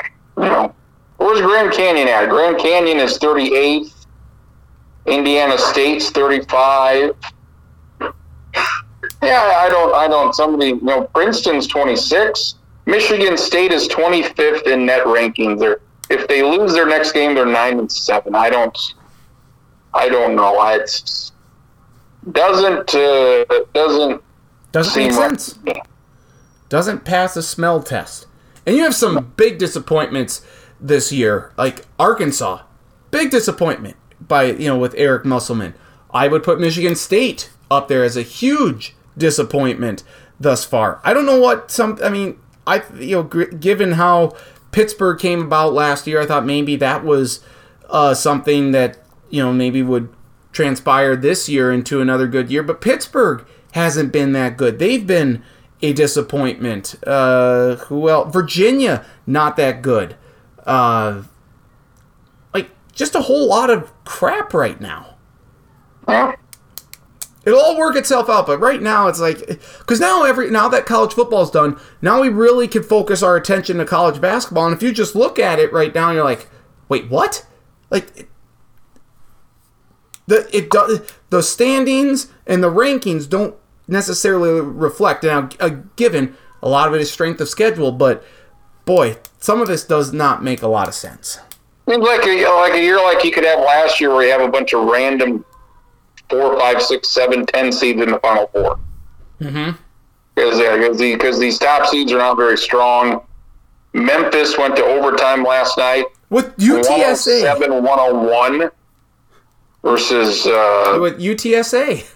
Not a great team in San Antonio. So. U T S A was in Conference U S A last year. They're in the A A C now because of all, you know, the conference realignment and stuff. That's not a team that should even be within Memphis's... sphere. You know, Memphis, they should win a lot of games here. They should come out of the American and Florida Atlantic. Should probably be a two-bid league. Mm-hmm. And, like, Memphis might be a two-seed. If they if they continue to beat all these teams, which they should, and they don't trip up. Like, like Michigan, Memphis is going to have a lot of wins. I think I feel like Memphis is going to be a popular pick. I think they're going to be a pretty high seed. So. Yep. And a prime candidate to be bounced right away. Whoa, I mean. Then you got my Pac twelve folks. Um, they got four teams in at the moment. They've got what, my Colorado team. But Colorado lost. They uh, lost. The other night. Utah somebody. lost. I mean, here you got Arizona, and you got a bunch of crap. You got, you got Arizona State's four and oh in the conference, but they're ten and five. You got Oregon. You know, I... I Maybe four teams get in from the Pac twelve. I mean, the A C C, they got a boatload of teams. They can only get five teams in. Remember how everyone was so high on U S C because of Bronny Junior And that, now, granted, uh, he had a lot of health. There are health issues there, but every like, oh, U S C is a team to watch out for. It's well, not just because of Bronny Junior, but because of other stuff. Nope, they're not good. Mick Cronin, U C L A six and nine this year. That's crazy. Awful. I granted, when you have like ten six-year seniors as they had with Jaime Jaquez and, and the uh, like, that that's gonna you're naturally not gonna be quite as good. But I, I don't know. I mean, the way the calendar goes, the, the last Mitchell regular season game is February twenty third, which is very early. Um, last few years, I mean, the N C double A tournament has been right when the boys basketball tournament has been, but I think uh, N C double A tournament's a week later this year, so that'll be good. Good, I can watch the tournament for once. That'll be good. That will be good. Good. We like that. More I mean, Georgia, talking about them getting Georgia, more excited. Georgia, Georgia's won ten in a row. Holy shit. Who, who, who knew about Georgia? Mike they are, uh, they're twelve and three. Who knew? Who knew? Who knew indeed? They, they, they play Tennessee on uh, Saturday. Well, we will certainly be, you know, that college football's done. Uh, a lot of our focus will be on college basketball need, leading up to March. So uh, just talking about this now and getting worked up about it, that it, it does me good now. I'm getting more excited about college basketball. Good, good. Yeah, I tried to watch a little bit this week, trying to get into it a bit uh, because it feels like that time. So it does. It does. Anything else we need to discuss before we say so long? I wrote my piece on the Vikings. That's on the website. Um, Mitchell plays Brookings tomorrow. I would assume that'll get postponed. I don't think there's any reason to play that game considering the weather conditions. Well, p- play the game tomorrow, not necessarily like not play the game at all. Yeah, they'll, they'll postpone it later in the month or wherever. So don't don't don't don't play that tomorrow. I mean, Huron and Sioux Falls Lincoln have already postponed their game. So seems wise. I, seems like a wise thing to do. Uh, I think Kalen DeBoer is going to be the Alabama. All right, you called your shot on Bill Belichick. You're calling your shot on uh, Kalen DeBoer. We'll see what happens there. Uh, we'll see what happens this weekend in the N F L, and we'll talk to you, uh, we'll talk about it all next week. Uh, so thanks as always, and uh, you know. Stay warm this weekend, and we'll talk to you next week, my friend.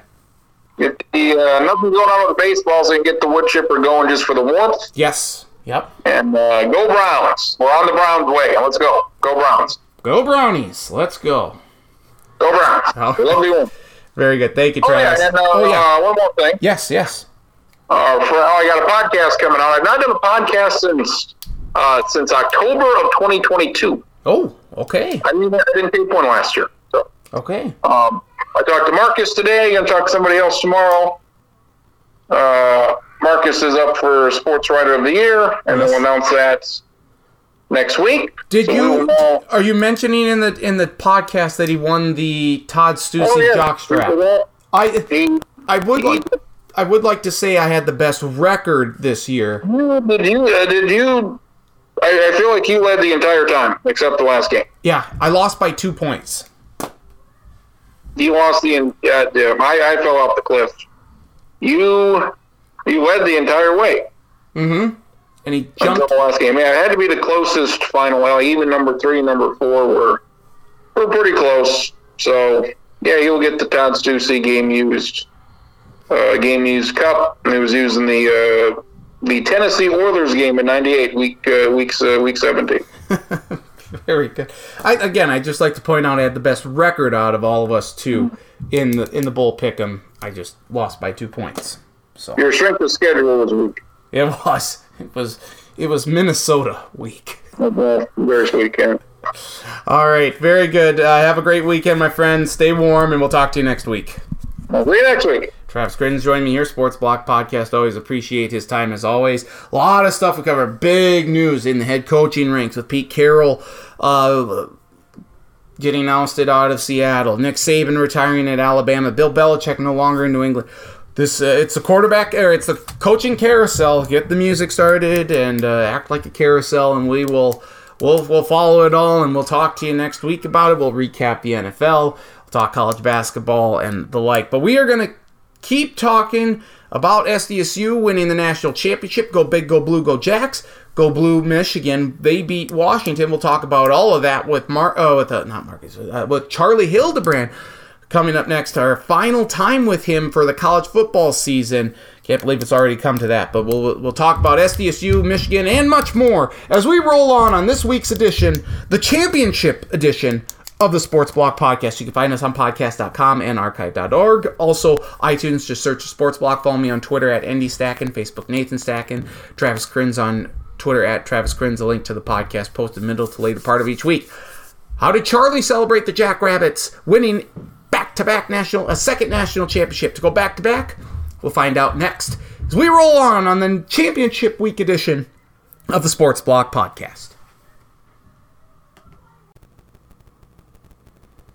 All right, we continue here on this championship edition of the Sports Block Podcast, and pleased to be joined by my good friend, resident college football expert from the Northwest Iowa Review. It's Charlie Hildebrand. Charlie, how we doing? I'm good. I'm good. It was, uh, It was quite a good Sunday. It sure was. It sure I mean, was. It wasn't good for the Dolphins, but I don't care. South Dakota State won, and that's really all I care about. It's bittersweet because this is uh, we have come to the end of another college football season. It seems like it went by extremely fast, uh, but we do have national champions that have been crowned, and we will start with the one that matters most to us. Uh, it wasn't something that was covered much across mainstream media. Uh, especially, you know, Booger McFarland couldn't give two shits about the F C S championship game at halftime of uh, with his analysis there on Sunday. But the Jackrabbits are back-to-back national champions, beating Montana twenty-three to three. It was, I would say, a B-minus, C-plus game from S D S U in total. The defense was phenomenal. Linebacker Adam Bach made one of the best defensive plays you'll ever see at any level of football. And ultimately, S D S U prevails. Uh, what uh, what are you feeling right now? What are your over? Uh, what are your general thoughts, knowing now that uh, we're back to back champs? It's it's very nice. I uh, walked the four blocks in Shelton to a Hardee's and ate a Frisco burger afterwards in honor of winning another national title in Frisco. I hope you do that um, again next year. What's that? I hope you do that again next year. Keep doing it. Yeah, it'd be, it'd be great if I have to do that every January for like the next six years. Yes, it would. um, I am going to push back some on one thing you said. Sure. You said a B minus or a C plus effort. No, I don't no, think no, it just, can be like, that low with how good their defense plays. Sure. I think at worst it's got to be a B. Okay. I'd probably say B plus. Okay. There were definitely some things. There was the one miscue on special teams that yeah. led to the, the muff punt, or I mean, this wasn't really a muff punt. I think it was a guy thought that it hit an S D S U guy and then he tried to grab it. The, that wasn't good, and there were some turnovers that didn't uh, look that great, but they still scored twenty-some points against a good team and yep. played lights out defense. Yep. I, I meant just like a B overall, because I agree with you. I think the defense was at, you know, at least an A, if not an A plus. I mean, they give up a field goal on Montana's opening drive, and that came off of a very long... Um, No, no, no! I'm sorry. They didn't get. They I didn't. Think that was it their was the second, second one yeah, after the after S D S U the after interception. The yes, yep. After yeah. the pick, but like Montana was only in position there to almost you know tie the game up there early in the second quarter because of the great kickoff return uh, by what Junior Bergen or whatever, and the S D S U because he's one of the most electrifying return men in all of F C S, and S D S U outside of that one return did a great job of corralling him. Dust, um, um, Hunter Duskman deserves a ton of accolades for what he did yeah. in this game between the kickoffs and the punting. You know, all five punts inside the twenty, at least two were inside the ten, like at the five yard line. He completely flipped the script with in terms of the field position, and that really helped S D S U's defense kind of hone in on Montana's offense and uh, keep them under wraps. It did. I mean, I think that in terms of, like, the final margin, that's roughly what I was expecting. I, I thought both teams would score more, though. I mean, I thought S D S U's defense would play well. I did not think they would bottle up Bergen as much as they did. And I, I I don't remember, I think I said like thirty-five seventeen or thirty-eight twenty-one or something mm-hmm. like that, and more or less. I mean, that's what they won by. But I did not think they'd bottle them up as much as, I mean, not just Bergen, but their whole offense. Yes. And, uh, well, it also, the, the announcers weren't that great, and, you know, they're not putting the A crew for an F C S game. I understand that. Yeah. I do think it was kind of funny when the one, uh, the, the color commentator essentially Roddy Jones? Said something to the effect of, like, I don't know, how come Montana's not getting the ball to Bergen? It's like, you know what, I bet they want to, and S D S U does that, and is not letting them do it. Well, and I mean, sure, you can run, you can run, like, little plays to get them the ball that aren't going to work that well, but in terms of what you want to do and getting them the ball in space, I think they were very, uh, I think that was very important to not let them let him uh, get hot and get going. To be fair, he Roddy Jones may have been taking a, a page out of Dan Orlovsky's playbook from Saturday when he kept asking, "Or well, why, why isn't Pittsburgh getting uh, George Pickens involved? Like, throw the ball to George Pickens. Hmm, you think maybe they want to do that, Dan? But maybe it's uh, the field conditions or the, the weather conditions are playing a factor in that, and they just want to run the ball? Or do you think maybe Baltimore's taking George Pickens away? Hmm, yeah, maybe. So I think maybe Roddy Jones was taking a page out of that book. I will say... I, I'm very happy that they won the national championship.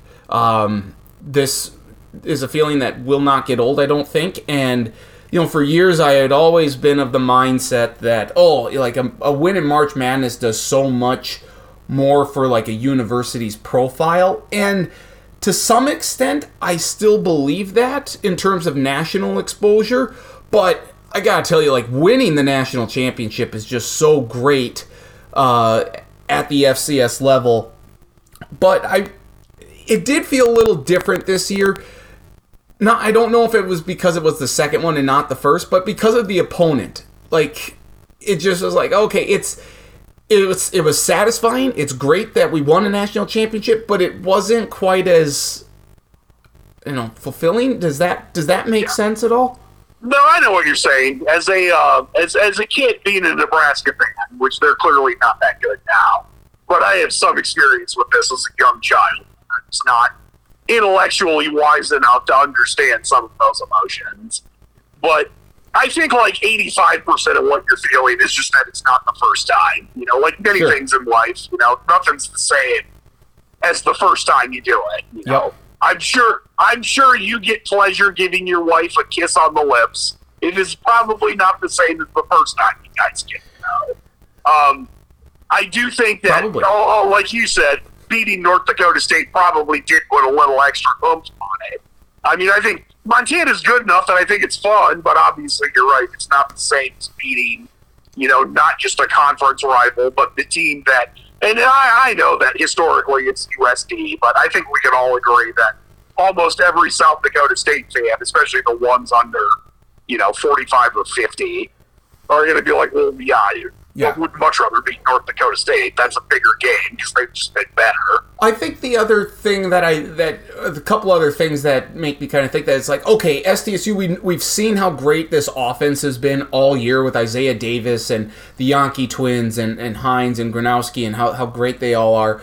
And it just didn't feel like that was their best game. So like to end the, end their illustrious careers on, uh, on that is like, okay, like I wish we had seen just a little bit more from them, that they all could have, you know, scored a touchdown or whatever. But I mean, three of the four did, and that's fine. Also, and like, I'll take a win no matter how it comes. Uh, it can be seven to three via two safeties and a field goal for all I care. But with Clifton McDowell, the Montana quarterback, suffering a leg injury, uh, at least that's what I believe they said during the, the telecast, in that first half, that really did limit Montana. So I felt like S D S U didn't wasn't like truly tested by that Mon- by the Montana offense as much as they could have been. So that's maybe a little less satisfying to me. But overall, I don't like that's very minimal to the overall joy and um, just happiness I feel about winning this national championship. Here's here's another thing I thought of as you were saying that too, and this could be part of why. Again, I think you know seventy or eighty percent of it is it's not the first time. Another small piece of it, and maybe this is this is going to depend on the person. You might not personally feel this way. Do you think some of it is that people online before the game were being like, "This might be one of the best F C S teams like ever," and that? Clearly, like obviously, South Dakota State was really good last year.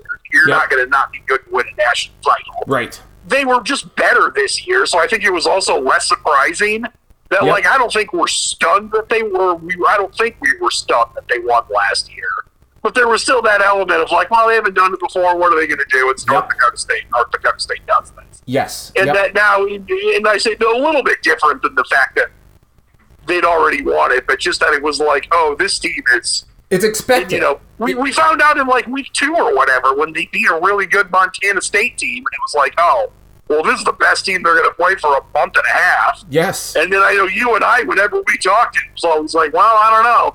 They're playing at you. I mean, and I don't remember. I can't rattle off everyone they played off the top of my head. Oh, no, they're playing Northern Iowa on Hobo Day. We know the history yeah. of that. I remember that was one. There was another one where it was like, well, you know what? Youngstown State, North maybe? Dakota. I yeah. don't think they're going to be able to beat North Dakota. And it's like, yep. oh, well, actually, they won. Yep. And they just kept beating all these teams, for, and for the most part, handily. Yep. And it just kind of, I mean, and again, this is kind of like me, you know, with nineteen ninety-five Nebraska, is you just get so used to it that there are times. And I remember so many Nebraska fans being like this when I was a kid. That you start complaining after wins.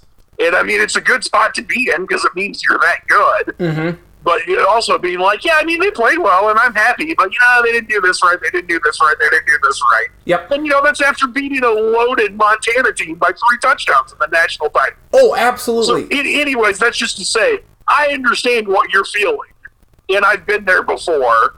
Um, but I think that that could be some of it. It's not just not just that they'd already won it, that it wasn't North Dakota State, but also that it's just like, oh, we realized how good this team was and could be early. Mm-hmm. And they clearly did a good job. I mean, it's the equivalent of, like, you know, a kid who's got an A-plus in a class of still finishing with an A-plus in a class, but it's like, oh, you got a B-plus on your final. Sure. You still get yeah. an A-plus, but, I mean, well, you didn't you, you didn't dominate the class in the last one the way we thought you might, and that's fine. You still did everything you needed to, and we're all happy. Yep. But there is that little bit of almost like, uh, like I do kind of wonder what would have happened. I don't want to feel like, and I and I don't think I will, But I've seen this from N D S U fans that, you know, the more they win championships, it almost got like a little boring to them. And I hope that's not the case ever for Jackrabbit fans. Like, relish this. You know, don't don't take this for granted. Because this is, you know, and, and you know, next year could have its ups and downs as you play a whole bunch of new players here that, uh, you know, because this was a very senior-laden team. Every, a lot of guys came back. Now, they'll they'll still be... a few, uh, like, you know, a handful of guys that come back next year. Um, maybe, hopefully Gronkowski comes back. Uh, it sounds like Hunter Dustman will, Adam Bach will, got Tucker Larch. So you got guys that are coming back that uh, played this year, and you'll have guys who were backups this year that played meaningful games because S D S U is always blowing guy, uh, blowing teams out that will have game experience, so that will help Uh, matters next year. But never take this for granted, uh, and you know, just keep relishing the fact that you keep winning and win these national championships, and it'll never get old. The thing about it as well, I think, is is how historically good this S D S U team was. They outscored opponents in the playoffs one forty-six to fifteen. Uh, they had given up one touchdown in like forty-eight possessions in the playoffs. That's insane. Or like maybe their last forty-eight drives of the season, the defense did. It's absolutely insane. The offense was great all year long. The defense was historically great. I mean, this will go down as one of the best F C S teams ever in history, along with the likes of one of maybe one or two of the N D S U squads, maybe a Marshall team from back in the nineties or whatever, maybe an App State from the early two thousands. However you want to slice and dice it, this S D S U team is going to be forever Um, memorialized or, as one of the best teams ever at the F C S level. You're totally right. And to your point on, like, not getting numb to it, like, this is where we should say, and hopefully it doesn't work out like this, but it's it's possible, and I would say probably likely, that not only will they not win a national title next year, there's a good chance they won't win one in the next five years. Yeah, so the law I mean, I would much return. rather we get to the point that we become numb to it. It's boring because they win so often. But mm-hmm. like, as good as they are, and I mean, they, they can win, you know, next year too. I don't want to say like they can't or they won't, but this is not the case like last year where it's like, oh hey, we have all these COVID six-year guys that are coming back, you know, for a ninety-eight Jordan Bulls one last dance. Yeah, the, um, well, last year it was like, run it back, Jacks. That's what yeah, that model and, and was. They'll, they'll, I think they'll still be good. They'll, they'll be ranked high, and they will have as good of a shot as probably anybody, but it's just not going to be the same next year. Yep. And, I, I mean, you know, it's the, that's just, and, that, and honestly, that's the way it's supposed to be. Teams, what North Dakota State did is never supposed to happen. Mm-hmm. And for the most part, what South Dakota State did isn't supposed to happen either. Like, you're not supposed to – it's rare that anyone wins back-to-back national titles or Super Bowls or World Series or anything. And there's a reason we remember teams that do, because it doesn't happen very often. Are you a little stunned that S D S U didn't get any votes in the top twenty-five poll um, that, that came out on Tuesday?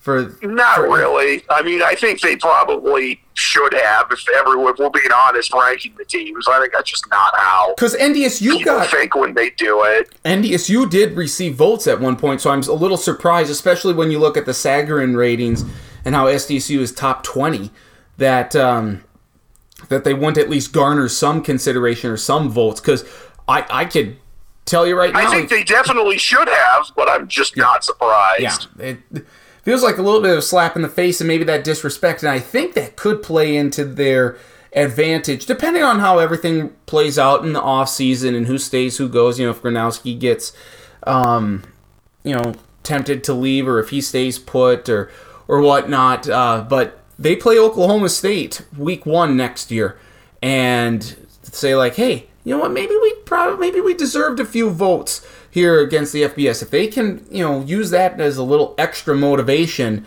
to beat an F B S team, that would, uh, you know, I guess we'll thank the A P voters for, for that then. here's here's a fun little game we can play quick too. Yeah. I don't think that South Dakota State would have won any of the Power Five conferences this year. Um, sure. But let's do this. Yep. Do you think South Dakota State would have won the Big Ten West this year? Ooh. I think yeah. there's a pretty good chance yes. they would have. I think, you yeah. know, you never know, obviously. We'll never be able to truly figure it out.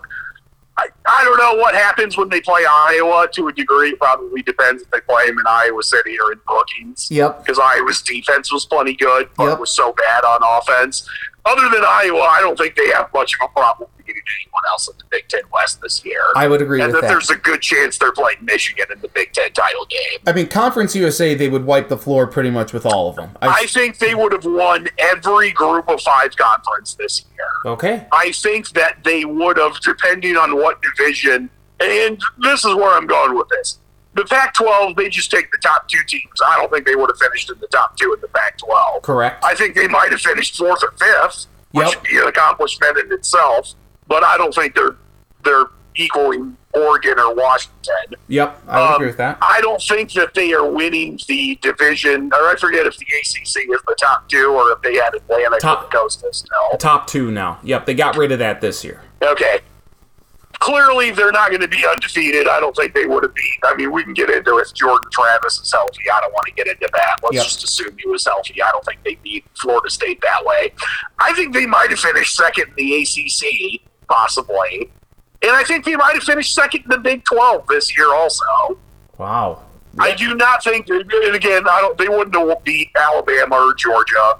I, and I don't think they'd beat Ole Miss either. There's a L S U's weird because I don't think they would have really been able to slow down L S U that much. Probably could have scored against them.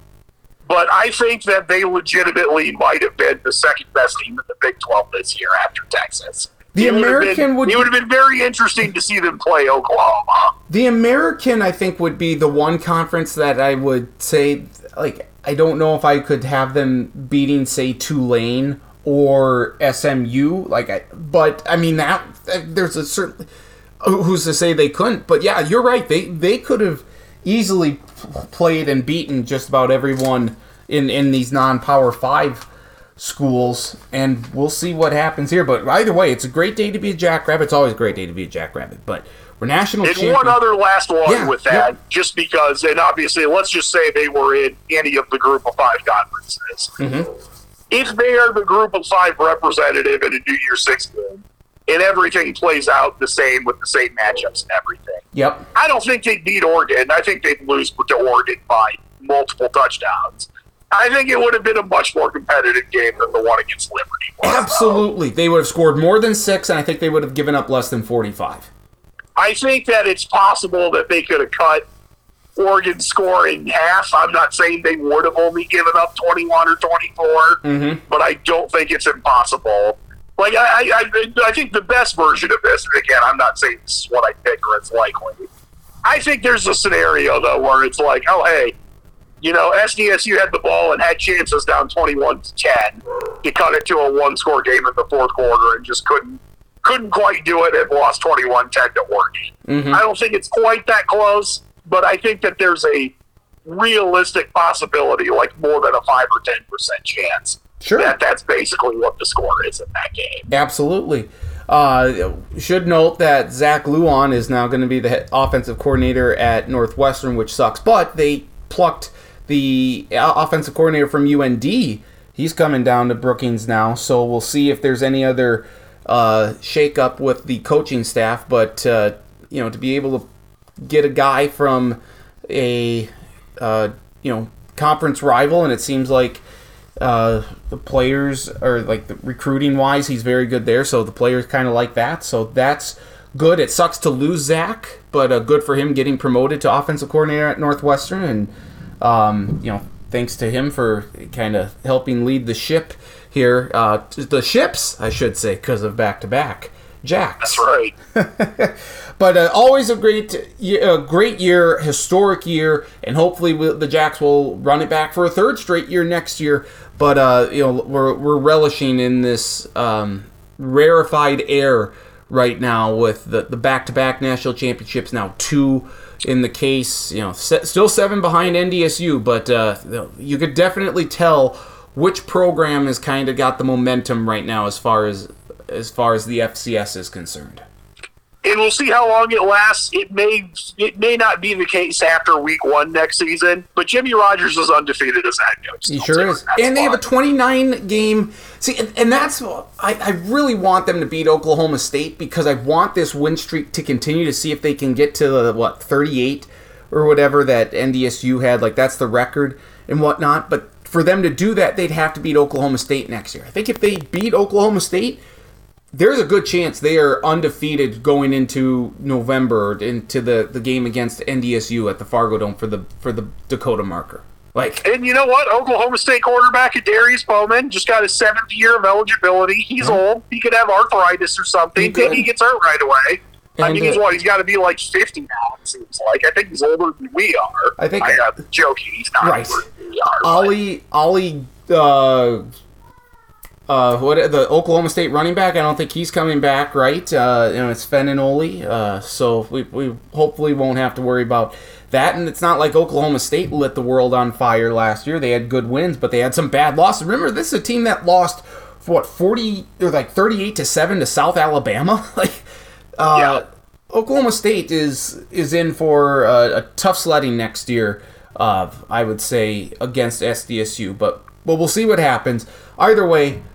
Jackrabbits are national champions, and that's great. Michigan, uh, so we say, go big, go blue, go Jacks. They're also saying go blue in Ann Arbor, where Michigan beat Washington Monday night in Houston, thirty-four to thirteen. A game in which Michigan dominated in the first quarter. I think everyone, just about everyone, was like, oh my gosh, are we going to have another one of these like Georgia T C U games from last year? Where Michigan it felt like it early. Yeah, they just blew them. They were blowing them out seventeen to three. Washington couldn't stop the run game at all. Second quarter, things changed. Uh, Washington got within a, a touchdown, and then they get the ball first to begin the second half. Throw an interception right away. Hold them to hold Michigan to a field goal. Washington responds with a field goal and a lot of punting back and forth, and it just felt like Washington had so many chances, but Penix was off for much of the game, and I think give a lot of credit to Michigan's defense there for getting the pressure with only four or five guys for the most part all night long. But eventually, Michigan was able to score a couple late touchdowns, and, and they win. I, I don't think they were the best team in the country. I think if... If push came to shove, I think Georgia would have won. If Georgia would have... Oh, Stacky, you can't be one of these people telling me Georgia. I the biggest game of the season they didn't win. I know they didn't. They even beat Alabama, who Michigan went on to beat. I know. I'm just saying if they were in the playoff, I think they would have probably beat Michigan. Regardless, though... I don't think they would have this year. You don't think I so? I think Michigan's okay. defense was so good, they would have beat anybody. Okay. In front of them. I, it's, what do we... What do we... Um, Since Georgia yeah. didn't have had that good of an offense, That's which is true. exactly what Michigan wants to do, they're like, oh, we'll gladly play you in this game, Georgia. That, that is true. I think Georgia from twenty twenty-two would have definitely beat Michigan. And I think that's when everyone says that Georgia would have won it. I think that's a case of everyone getting too excited about recruiting stars and Georgia's past success. Okay, that's that's fair. What were you, what was your overall takeaway from from the national championship Monday night? Because it just felt like Washington had opportunity after opportunity, and uh, we will credit I will credit Michigan's defense, but I also thought Penix was just off, and maybe that's some of the injuries. Dylan Johnson was playing really hurt, and. Uh, They were just off. Washington was off, and that's ultimately what cost them the game. Biggest takeaway, do you want my serious or my smart-ass joking? I want both. I want both. Which order? Uh, let's go serious first, then smart-assery. My serious one is that Michigan's defense was the best in the country and is, you know, as good as South Dakota State's was at the F C S level. Yeah, and I think you're right that Washington was off, and other than maybe Penix getting banged up a couple times during the game, that was because Michigan's defense was so good. Mm-hmm. And you know, I think I think also that like if we play this game, you know, I don't want to say that just because we saw the one result that it means it's going to be that way every time necessarily. Yep. I think this was the one that Washington was like had a chance to win. because Michigan was screwing up. This wasn't the joke I was going to say. This is a different one I'm just okay. making up right now. Right, keep keep uh, them coming. Apparently being an offensive coordinator and wanting to run the ball must be as painful as being in a relationship and having to tell your significant other that they're right, you are wrong. Like, it must just be the most painful thing ever to be like, we're going to run the ball up the middle. Because offensive coordinators seem to hate doing it across the board anymore. Yes, they do. Yes, they do. Yep. Yep. I, I, that's, that's very good. You have another, jo- uh, you have the, another one. The joke I was going to say that this was not, this one I had had, you know, uh, cock in the chamber. Yeah. Um, Unlike that one off the cuff. Uh, I feel bad for Tom Crean because he's married to Jim and John Harbaugh's sister. Yep. And, man, those next family reunions are not going to be fun. When they're like, what are you up to, Tom? I... He's like, ah, you know what? I, I, I've never won a Super Bowl or a national title. There was a they, – I think E S P N got him in like a screen grabber, you know, got him on camera, and he had that look of like, oh, shit, this is not going to be fun. Uh, coming up next. So I totally understand where you're coming from there. Thanksgiving, he's going to be sitting with all the eight-year-olds as everyone else, as all the other adults are at the actual adult table. Yes. Yep. You, you're resigned so to the kids. He got fired from Indiana? Come on, Tom. Yeah. Yeah. Blue blood? Come on. Uh, I did think, you know, Penix, Penix was uh, affected, you know, by some drops by his guy. I'm thinking of, of the Nixon, the running back who dropped a, a pass that would have been a third down uh, conversion when Washington was only down by seven, and that could have changed the complexion. Also, he was missing guys who were wide open. He didn't see guys who were wide open, but if he did, he overthrew them. It just that he was off. And I, I do think give, that's as simple as that Michigan's defense is good, and yes. they have a really good pass rush, and that speeds up your clock. Yep. As a quarterback, especially when you're getting hit. So, like, you're right that he was off, but I think it's because of what they were doing and started doing early in the game. And it just got to him in a big game, and that happens to all quarterbacks. I mean, it happened to Tom Brady in oh seven against the yeah. New York Giants. Yeah, that's and, true. You know, as good as Penix is in college football, I don't think we're going to be looking back twenty years from now and saying he was as good as Tom Brady, just because I don't know if anyone's going to be that good and that successful. I, I, and I think that sometimes we overcomplicate things. And it's that, I mean, Washington's good. I'm not taking anything away from their great season. Mm-hmm. And they just ran into a loaded and experienced defense. Like, that's the other big thing, is that yeah. a lot of those guys are really experienced and have been there for a while. And, you know, whenever they say, like, oh, well, you know, they didn't have all those five stars that Georgia and Alabama did. And it's like, well, yeah, maybe they weren't that good coming out of high school, but they're all going to get drafted at the next level. So who cares what they were as eighteen, as twenty-one and twenty-two-year-olds? They're really, really damn good. Yes. Yes, they are. Um, I do wonder how big of a hit Penix's uh, draft stock is going to take now as a result of this. Hopefully not much, because he still makes a ton of great throws, but it is just, you know, now that you kind of see that, it's like, oh, when he went up against a really good defense, you saw him kind of flustered and not making the throws. Uh, wait, I, I do. I will give Washington. I mean, cr- maybe, but he looks good against Texas's defense. Yes, yep. I mean, Texas didn't have as good of a defense as Michigan, but it's not like they were terrible. You're right. So, anyways, I, I think, but basically, I think those two will cancel each other out, and then I, it'll just kind of be like, well, what did you think going into the playoffs? And that's what they'll still think. I do give Washington. That would be my guess. Sure, and I do give Washington a ton of credit for. for shoring things up in the second quarter, into the third quarter, you know, and really halfway through the fourth quarter before things kind of opened up a bit. But to be able to corral Edwards and, and Corbin after they had gone off, specifically Edwards, who had, you know, two touchdowns on his first two carries, or eighty-seven yards. I mean, for them to be able to kind of, you know, get stuff together and and limit Michigan's offense moving forward, that was big. Um, the, the, the backbreaker was the third down run by McCarthy when they Michigan was backed up, and it was still twenty to thirteen, and he picks up the first down, and Michigan scores like five plays later. That was the big backbreaker, um, and Washington just couldn't overcome it. But and now, unfortunately, the Pac twelve is no more as well. So, uh, final parting thoughts on the Pac twelve. What do you what do you what do you think? I mean, I'm going to miss the Pac twelve. I'm really going to miss the Pac twelve after dark. Yep. I think when we talked about this before, I said something like this, and if I didn't, but I should have. But like, they should still call it Pac twelve after dark when two Pac twelve teams or two former Pac twelve teams play, mm-hmm. and it's at that slot. I mean, it's not like if the conference is dissolving, you can do whatever you want with it. It's not like they have, at least I guess I shouldn't say that. I don't know the legality of it, but you know what? Who cares? E S P N owns all this stuff anyway. Well, so that, they, do they don't own the Big Ten, so they won't have Oregon, Washington, U S C, or U C L A. They will have the Arizona schools, Utah, and Colorado, though, in the Big twelve. But no, that's what I'm saying. It's both yeah. the Big twelve and the Big Ten should yeah. do that when yes. they are playing.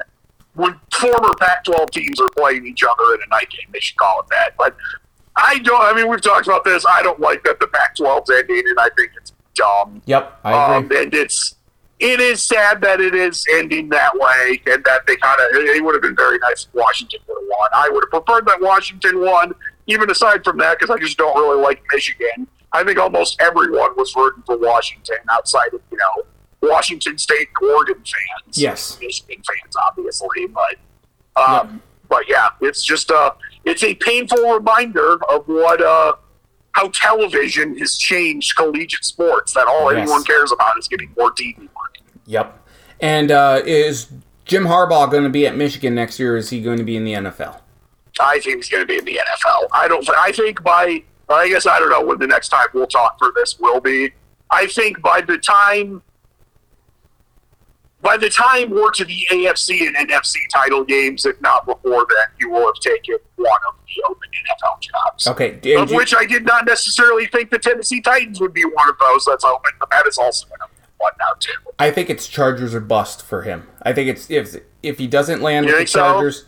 Yep, I because Chargers have Justin Herbert. Apparently, it's a job he kind of coveted last year, but the Char uh, you know Brandon Staley was still there. He wants Justin Herbert. I think that's where he goes. That's the only place that I see him going at all. It, I understand what you're saying, and I think that that would be one he would like and would look at. I don't remember. I think he did briefly play for this team, I'm about to say. And I think just him being who he is, I get a, I get a sense that he's going to be in the Chicago Bears coach. That he's just going to be like Big Ten, Midwest. I don't care. You know, maybe he keeps yep. Justin Fields, maybe not. I don't know. But I, that just—it seems to me it would just be like, yep. But turn, that would, that would mean Michigan around. I turned the 49ers around. Yep. I'm bringing the Bears back. Oh, but I—I I think that would definitely happen. But the Bears would have to fire Eberflus first. And no, I thought they had fired. No, him. no, you know no. what? I, yep. Then you know, and clearly the N F L does this. I think that maybe they. Well, actually, I guess they probably would have fired him by now if it's Tuesday as we're talking, so maybe maybe not. Maybe or maybe they, he waits a year for the Bears job, because I don't that's true. I don't think that the Bears guy's going to stick around much longer. No, no, probably not. Uh, about the, but they do have the number one overall pick. Who knows? But I, I, I do think it's Chargers or, or Michigan, and I'll, I'm kind of leaning towards the Chargers here but at this you, point. I, I don't know why I thought that I saw the Bears guy got fired. Anyways, well, he, uh, he was but you're ruined. right. If, if obviously that job's not open, he can't take it. So then, yeah, I would think that the Chargers would easily be the biggest one, because I think he played for the Chargers also. In fact, just in a weird, yes. you know, how yep. times change. Uh, I think Mike Riley was the San Diego Chargers coach, and Ryan Leaf got benched in year two or three or whatever, uh-huh. and it was like, let's go with Jim Harbaugh. And I, so I think he did start there under Mike Riley. So, yeah, it would make sense then. If he, and obviously, Herbert's got talent. They've got talented receivers. So. Mm-hmm. It would it would be something. Yeah, and then you, co- co- of course, go against Andy Reid and Patrick Mahomes and Sean Payton and Jarrett Stidham. I mean, who, who wouldn't love that? Uh, um, He's got experience in San Diego. He coached at the university or whatever. That though. he did. Not S D S U or the other one. Yep. So I'm... I'm I'm sure that there are probably some things he liked in San Diego. I mean, not besides the weather. Couple quickies. Sorry, for- I keep forgetting. No. The Chargers aren't in San Diego anymore. They're they, in Los Angeles now. They should been still like be in San Diego. It's been like five years, and I still keep forgetting that. They should still be in San Diego, though. That's they really the should. They really should. I we're going to be saying this about Washington and Oregon and the Pac twelve soon, yes, too. Yes. I'm going to be like, the Pac twelve. And you're going to be like, Charlie, the Pac twelve hasn't existed for four years. That mean, be like, I know, I keep forgetting. I'm sorry. We will I still bo- forget that Maryland is in the Big Ten. Stack. We will still, we will shed a big, uh, we, we will shed a tear every time we accidentally say the Pac twelve, because we wish it was still there. I have a couple quick things here. So normally, like, at the end of the N F L season, I always go back and, and see, like, oh, how did I do with, you know, the final standings and whatnot? Like, who whose record did I get exactly right? So I did that this year for, for the Power five schools that I ranked. In the A C C, I got Duke and N C State exactly correct. Syracuse, Virginia, I they won one more game than I expected. Miami, uh, Virginia Tech, and... Uh, Wake Forest won one fewer game than I thought.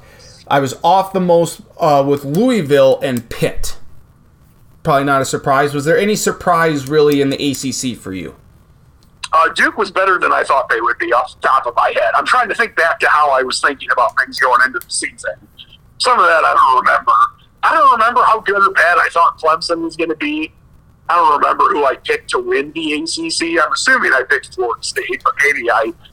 Charlie gets clever and picks someone else, but let me see. Trying to think back, Duke's the one that I would have been the most surprised about, I think. Let me see if I can find it here. Um, I have it somewhere. Um, I'll see if I can find it. But um, in the big... Oh, I think we got it here. Um, you had in the A C C... Clemson versus Florida State. You had Florida State winning. So that that's all I got. I don't I don't have yeah. records. Uh, in the Big Ten, I got Indiana exactly right. So kudos to me for getting three and nine Indiana exactly right. Michigan, Ohio State, and Penn State all won one more game than I thought they would. Maryland and Purdue won one less game than I thought they would, and I think everyone was off on Northwestern. They won five more games than I thought they would this year. Yeah, I, I know definitely. I said Duke for the A C C. Northwestern's absolutely the most surprising in the Big Ten for me. In the Big twelve, I got B Y U and Kansas exactly right. Was one off uh, with Oklahoma and Texas winning one more game than I thought they would. Texas Tech won one fewer game. And I was definitely off with uh, several teams in this conference. Iowa State and West Virginia both won four more games than I thought they would. T C U won four fewer.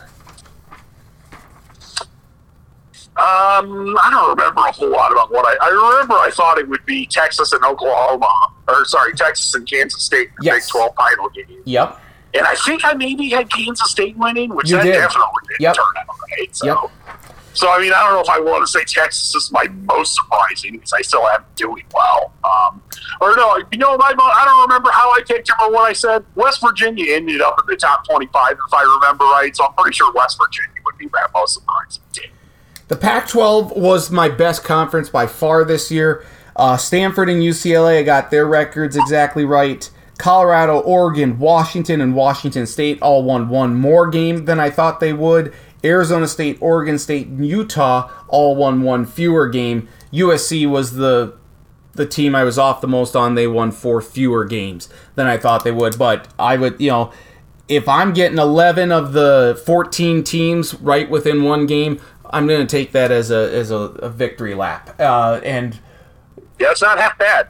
Uh, or you we you had Oregon against U S C in the Pac twelve championship game. I had U S C versus Washington, uh, so we both had one team correct, and we both had U S C.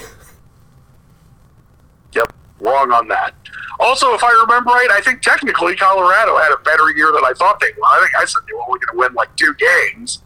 Yeah. And uh, they did, they had a very chaotic year that it seems bad, but it actually was much better than the year before. But they get they were four and eight, if I remember right. Yes. Yep. It just seemed like they might go nine and three or ten and two at one point. Obviously, that did not happen. I was very scared when they started out three and zero. I'm like, oh crap! Like my record's going to be way off with them. They're going to be bowl eligible here. And then the then the schedule got more difficult, and the train fell off the tracks. Uh, yeah, well, knowing what we know now, it's weird that uh, Oregon was able to absolutely decimate Colorado when they did. It was fun. Yep. And then in the S E C, Georgia and Kentucky got their records exactly right. Alabama, Florida, Ole Miss all won one more game than I thought they would. Texas A and M and Mississippi State uh, lost one more, uh, won one fewer game or lost one more game than I thought they would. I was off the most with Arkansas and Vanderbilt. I had them winning four more games than what they did, so they won four fewer. And Missouri won five more games than I thought they would. Missouri was the big surprise for me. Or to me, the biggest – Missouri, definitely a big surprise. Also, Ole Miss, I don't remember what I said, but I think Ole Miss was better than I thought they would be. It's your Pac twelve was really good. I don't remember. I mean, I didn't pick the conference game by game like you did. The S E C was definitely mine, because if I remember right, I had Alabama beating Georgia. The S E C title game in Georgia – or in L S U – or sorry, I had Alabama beating Georgia in the S E C title game, which happened. And I yeah. think I may have had Georgia having a loss already, which would have been wrong.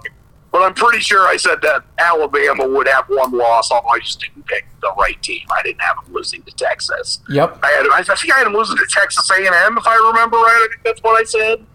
You possibly did, but I do know you had Alabama beating Georgia. Your playoff teams, uh, you had Alabama against Michigan in the Sugar Bowl, Penn State versus Oregon in the Rose Bowl. So you had the one matchup exactly right there. I had L S U against Michigan and Georgia against U S C. So you you you did better on the playoff picks than I did. Your Cotton. I did I did great for the playoff to start to yep. get the four teams, getting two of them, and then it was not good after that. Your Cotton Bowl was Kansas State versus Ohio State, so that's, you know, pretty pretty darn close. I mean, that's a that's a very good prediction there with Ohio State making it. The Peach Bowl, Texas versus Georgia, could have happened. Florida State in the Orange Bowl against Notre Dame, and Toledo against U S C in the Fiesta Bowl. Um, my Fiesta Bowl was Washington against Notre Dame, so neither team made it there. Clemson versus Ohio State in the Orange Bowl, that didn't happen. Florida State versus Tennessee in the Peach Bowl, that didn't happen. Texas versus Tulane in the Cotton Bowl. So my post-season uh, big bowl games were way off. So kudos to you. You had a far better, um, you had a far better go of it uh, than I did with the the postseason predictions. I did better in August, but based off the bowl pick'em, you did better in December making games than I did. Thank you. I did have the best record, but I think Marcus, uh, the Pop-Tart uh, bowl mascot, I think he beat me by two points overall. Which, which I feel like he actually had the best mascot, or not best mascot, the best team name. Yes. Or ours were just euphemisms off Penix, which I think were both funny, but I, it ended up being that the Pop-Tarts one was the uh, the real star of the bowl season. It, it was, and apt, uh, appropriately, Marcus was the winner of the bowl season. So, uh, any final thoughts, Charlie? Uh, it, it again, it's always bittersweet when it comes to this point because it means college football's done. It means I'm, you know, done talking to you about college football, at least for now. But you, of course, are always welcome to come on the podcast if you ever want. Just, you know, let me know if you want to jump on for whatever. Uh, but, um, you know, we'll pick things up for sure uh, in August again. But uh, any parting thoughts, any final wisdom from you, or Uh, anything that you would like to discuss uh, at all before we say so long for the year? I think it's interesting that in the, uh, I think it's what, a decade or ten years of the college football playoff, mm-hmm. twenty fourteen through twenty or twenty-three. Yep. And uh, they were all Southern teams that won, except the first and the last year when it was Ohio State and when it was uh, Michigan this past year. Um, And uh, I think this is the longest Nick Saban's gone without winning a national title since he uh, uh, took over at Alabama. And you know what? I hope it stays that way. I hope he doesn't win anymore. I, I, I don't think he's going to win next year. Just a, just a hunch. I mean, he'll be on the short list of teams with a chance. Uh, yep. And the other thing, too, it's going to be different picking a twelve-team playoff for our uh, preseason yes. predictions. Yep. We're going to get a lot more teams right, I bet, because you don't have to be like, well, we got to pick who wins the conference. Right. That could be like, well, who's just going to be the top two or three teams in each conference? And I feel like we'll hit a, uh, hit a higher percentage now. Hopefully. Uh, I, I, I, I still don't like no, that. It, we're not doing something right. I, I, I still don't like that it's going to twelve. I think eight would have been plenty, but um, you know what? Change is inevitable, I guess.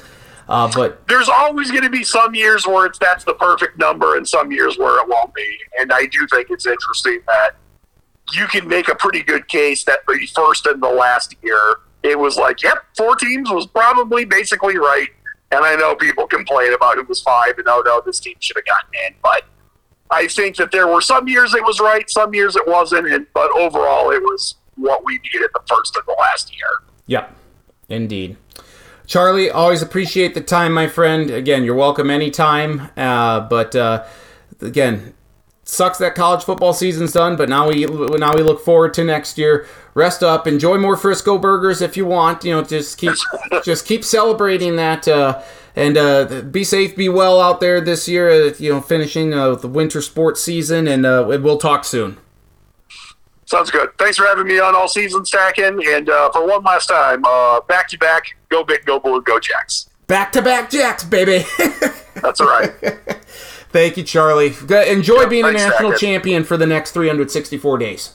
That's right. I'm going to do that. You the same. Thank you very much, my friend. We'll talk soon. Yep. Charlie Hildebrand, kind enough to join me this week and all season long here. Um, it just incredible. Uh, always appreciate his time and stuff. And yeah, the college football season is done. Congratulations to Michigan on winning a national championship that will likely that could be vacated here in the next five years. And of course, congratulations to our South Dakota State University Jackrabbits on winning their second consecutive national championship game. We're going to wrap up this week's edition of the Sports Block Podcast, the championship week edition of the Sports Block Podcast, with a look back at week eighteen in the N F L, make some picks for the wild card round. So we're done with the regular season. It is playoff time now. We go back to week eighteen in very rainy, cold, yucky conditions because of a winter storm, winter storm Ember or whatever. Uh, the Pittsburgh Steelers needed to win. Baltimore resting several of their starters, including Lamar Jackson. Pittsburgh prevails seventeen to ten. Wasn't pretty, but they did get the job done, and they do get the win. And then Saturday night, it was the battle for a, a playoff spot for two teams in the A F C South, the Houston Texans and the Indianapolis Colts. C J Stroud hits Nico Collins on the first play of the game for Houston offensively. seventy-five yards for a touchdown. Houston grabbed the lead. They wouldn't give it up. They win twenty-three to nineteen. They had a big fourth down stop. Uh, just an incredible job that C J Stroud, that head coach D'Amico Ryans has done. Houston uh, going to the playoffs.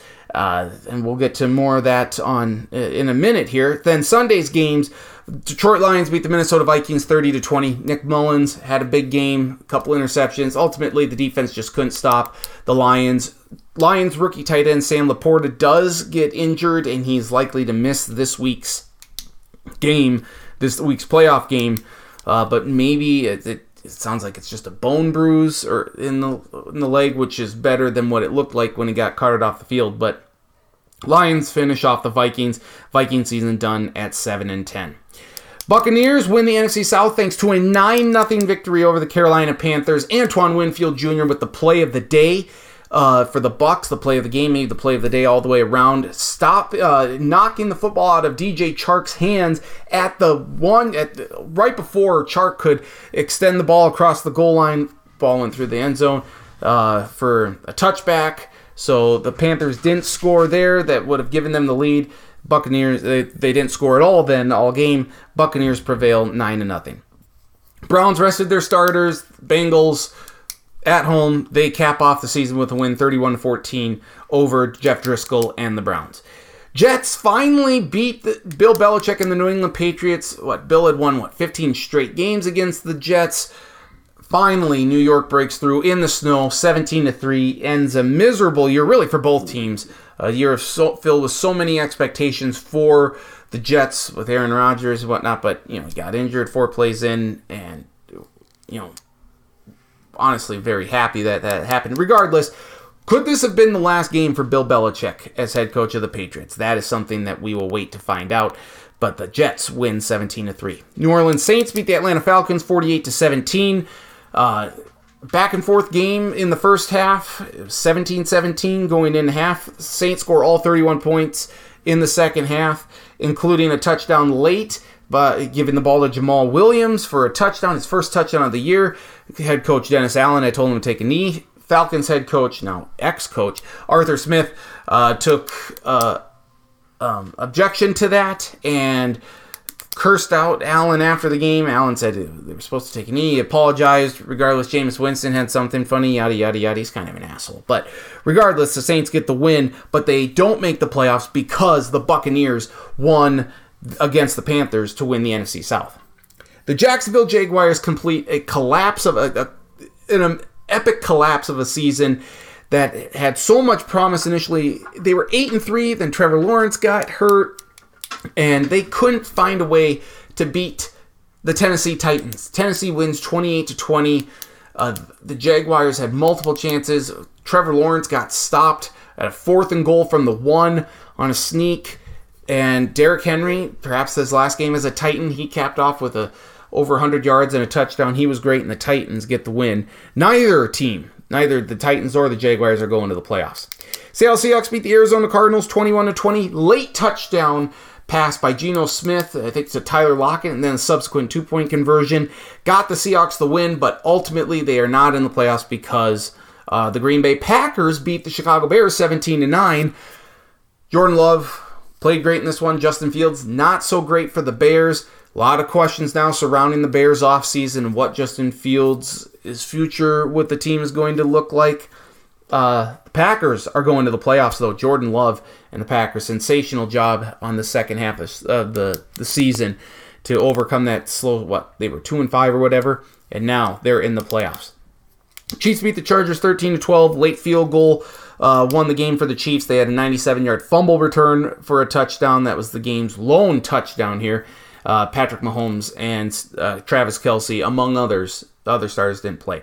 Raiders uh, get the win over the Denver Broncos, twenty-seven to fourteen. Antonio Pierce he, uh, makes his final statement to, for the job. I think he should get it. I think the guys want him to get it. He, may, he got him playing hard, kept him playing hard all year long.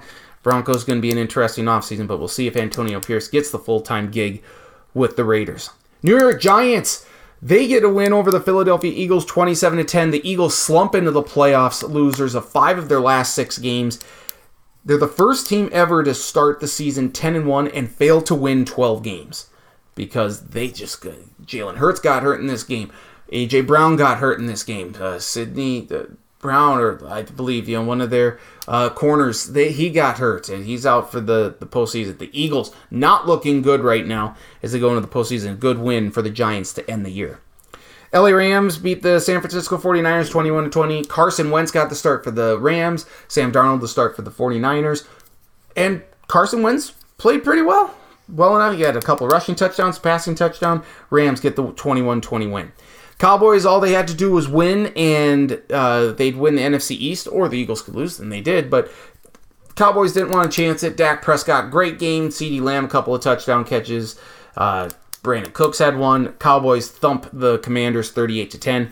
And then for the A F C East title in South Beach, in South Florida, the Buffalo Bills get a punt return for a touchdown to tie the game up at fourteen when it seemed like everything was going Miami's way or they had the momentum. Then Buffalo scored again on another uh, on their next offensive possession that would hold off the Dolphins, picking Tua off late. They get the twenty-one fourteen win to win the A F C East. Miami is in the playoff, but they will play in the wild card round. And it's super wild card weekend this weekend. It starts off Saturday with the Houston Texan Invitational on N B C. Houston Texans, when they're playing a playoff game, ninety percent of the time, they're always in the Saturday afternoon slot on N B C. It's the Cleveland Browns at the Houston Texans, four thirty p.m. Eastern, three thirty p.m. Central Time on N B C. I got to go with the great story in Houston. The Browns are playing good football right now. Joe Flacco is. That defense is great. Going with the Browns over the Texans. Miami Dolphins at the Kansas City Chiefs, eight p.m. Eastern, seven p.m. Central Time on Peacock. It's a Peacock exclusive. You cannot get it on N B C unless you are in Kansas City or Miami. It's going to be very cold there. One of the coldest playoff games perhaps ever. Do the Dolphins do well in cold weather? I don't know. Uh, is Tyreek Hill gonna? Tyreek Hill's gonna play. It's back in Arrowhead, so that's great for the Chiefs or for the Dolphins. Who knows if Jalen Waddle's, Waddle's gonna play? Who knows if Raheem Mostert's gonna play? Give me the Chiefs to get the win over the Dolphins. Pittsburgh Steelers at the Buffalo Bills, one p.m. Eastern, noon Central Time on C B S on Sunday. No T J Watt for the Steelers. Bills are playing good football right now. I like the Bills to win. That's the seven two matchup. Uh, I should say the five four matchup on uh, between the Browns and the Texans. The six-seeded Dolphins against the three-seeded Chiefs. Both those on the A F C side. seven-seed Steelers, two-seed Bills on the A F C side as well. The Ravens are the one-seed. They are off. Then uh, Sunday afternoon, four thirty p.m. Eastern, three thirty p.m. Central Time on Fox. This game is going to get a massive number. The seven-seeded Green Bay Packers against the two-seeded Dallas Cowboys. Jordan Love and the Packers playing with house money. All the pressure is on Dak Prescott and the Cowboys. They're great at home. They haven't lost all year, and that will continue. I like the Cowboys to get the win. How about the Matthew Stafford-Jared Goff Bowl between the L A Rams and the Detroit Lions? Six-seeded Rams, three-seeded Lions, eight p.m. Eastern, seven p.m. Central Time on N B C. First home playoff game for the Lions in over thirty years. Hadn't won the division since nineteen ninety-three. They're going to be fired up.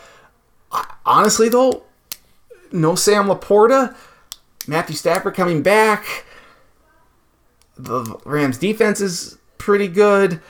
I think I'm going with the upset here. I'm going with the Rams. I just like Puka Nacua, Cooper Kupp, Kyron Williams. I like them to take care of that Lions defense. I like them to get the win. And then Monday night, five-seeded uh, Philadelphia Eagles, four-seed Tampa Bay Buccaneers, eight p.m. Eastern, seven p.m. Central Time on E S P N. How do you go with the Eagles right now? I, Can you? I'll ride with the Bucks. I think the Bucks are uh, the Eagles are favored, but uh, we'll go with the Bucks here to get the win. I, that would be a mild upset, but that's what we'll go with here. And those are your official Super Wildcard predictions here on the Sports Block Podcast. Appreciate you listening to this championship edition. We are high on the Jackrabbits winning. Congratulations to Jimmy Rogers, to Mark Gronkowski, Zach Luan, uh, Isaiah Davis. Uh, the Yankee twins, Zach Hines, everyone there uh, on the Jackrabbits. Uh, proud to be a Jackrabbit. Uh, it's always a great day to be a Jack. Uh, go big, go blue, go Jacks. Win a third straight one, but enjoy this this one. We're, we're all happy that we are Jackrabbits here. Again, go big, go blue, go Jacks. Enjoy the playoff football this weekend. Uh, it's going to be a cold one here. Arctic blast coming through for those of us living in the Midwest. So stay safe out there. Uh, if you have Martin Luther King Junior Day off on Monday, stay inside there for that. Uh, you know, just stay safe out there. That's that's the main thing. So for all of us here at the Sports Block Podcast, for Travis and Charlie, you can find him on Twitter at C E Hildebrand. I'm Nathan. Follow me on Facebook. Uh, or on Facebook, Nathan Stacken. Follow me on Twitter at N D Stacken. Uh, link to the podcast, post the middle to later part of each week. Later this week because of you know some scheduling issues and whatnot. But uh, always as big or as always, thank you to Travis and Charlie for joining me. Podcast can be found on archive dot org or podcast dot com, as well as iTunes. Just search Sports Block. Uh, enjoy the the playoff football this weekend, college basketball, and the like. As we turn off the lights on a college football season, celebrating the champions, South Dakota State and Michigan. Go big, go blue, go Jacks. And we'll talk to you next week on another edition of the Sports Block Podcast.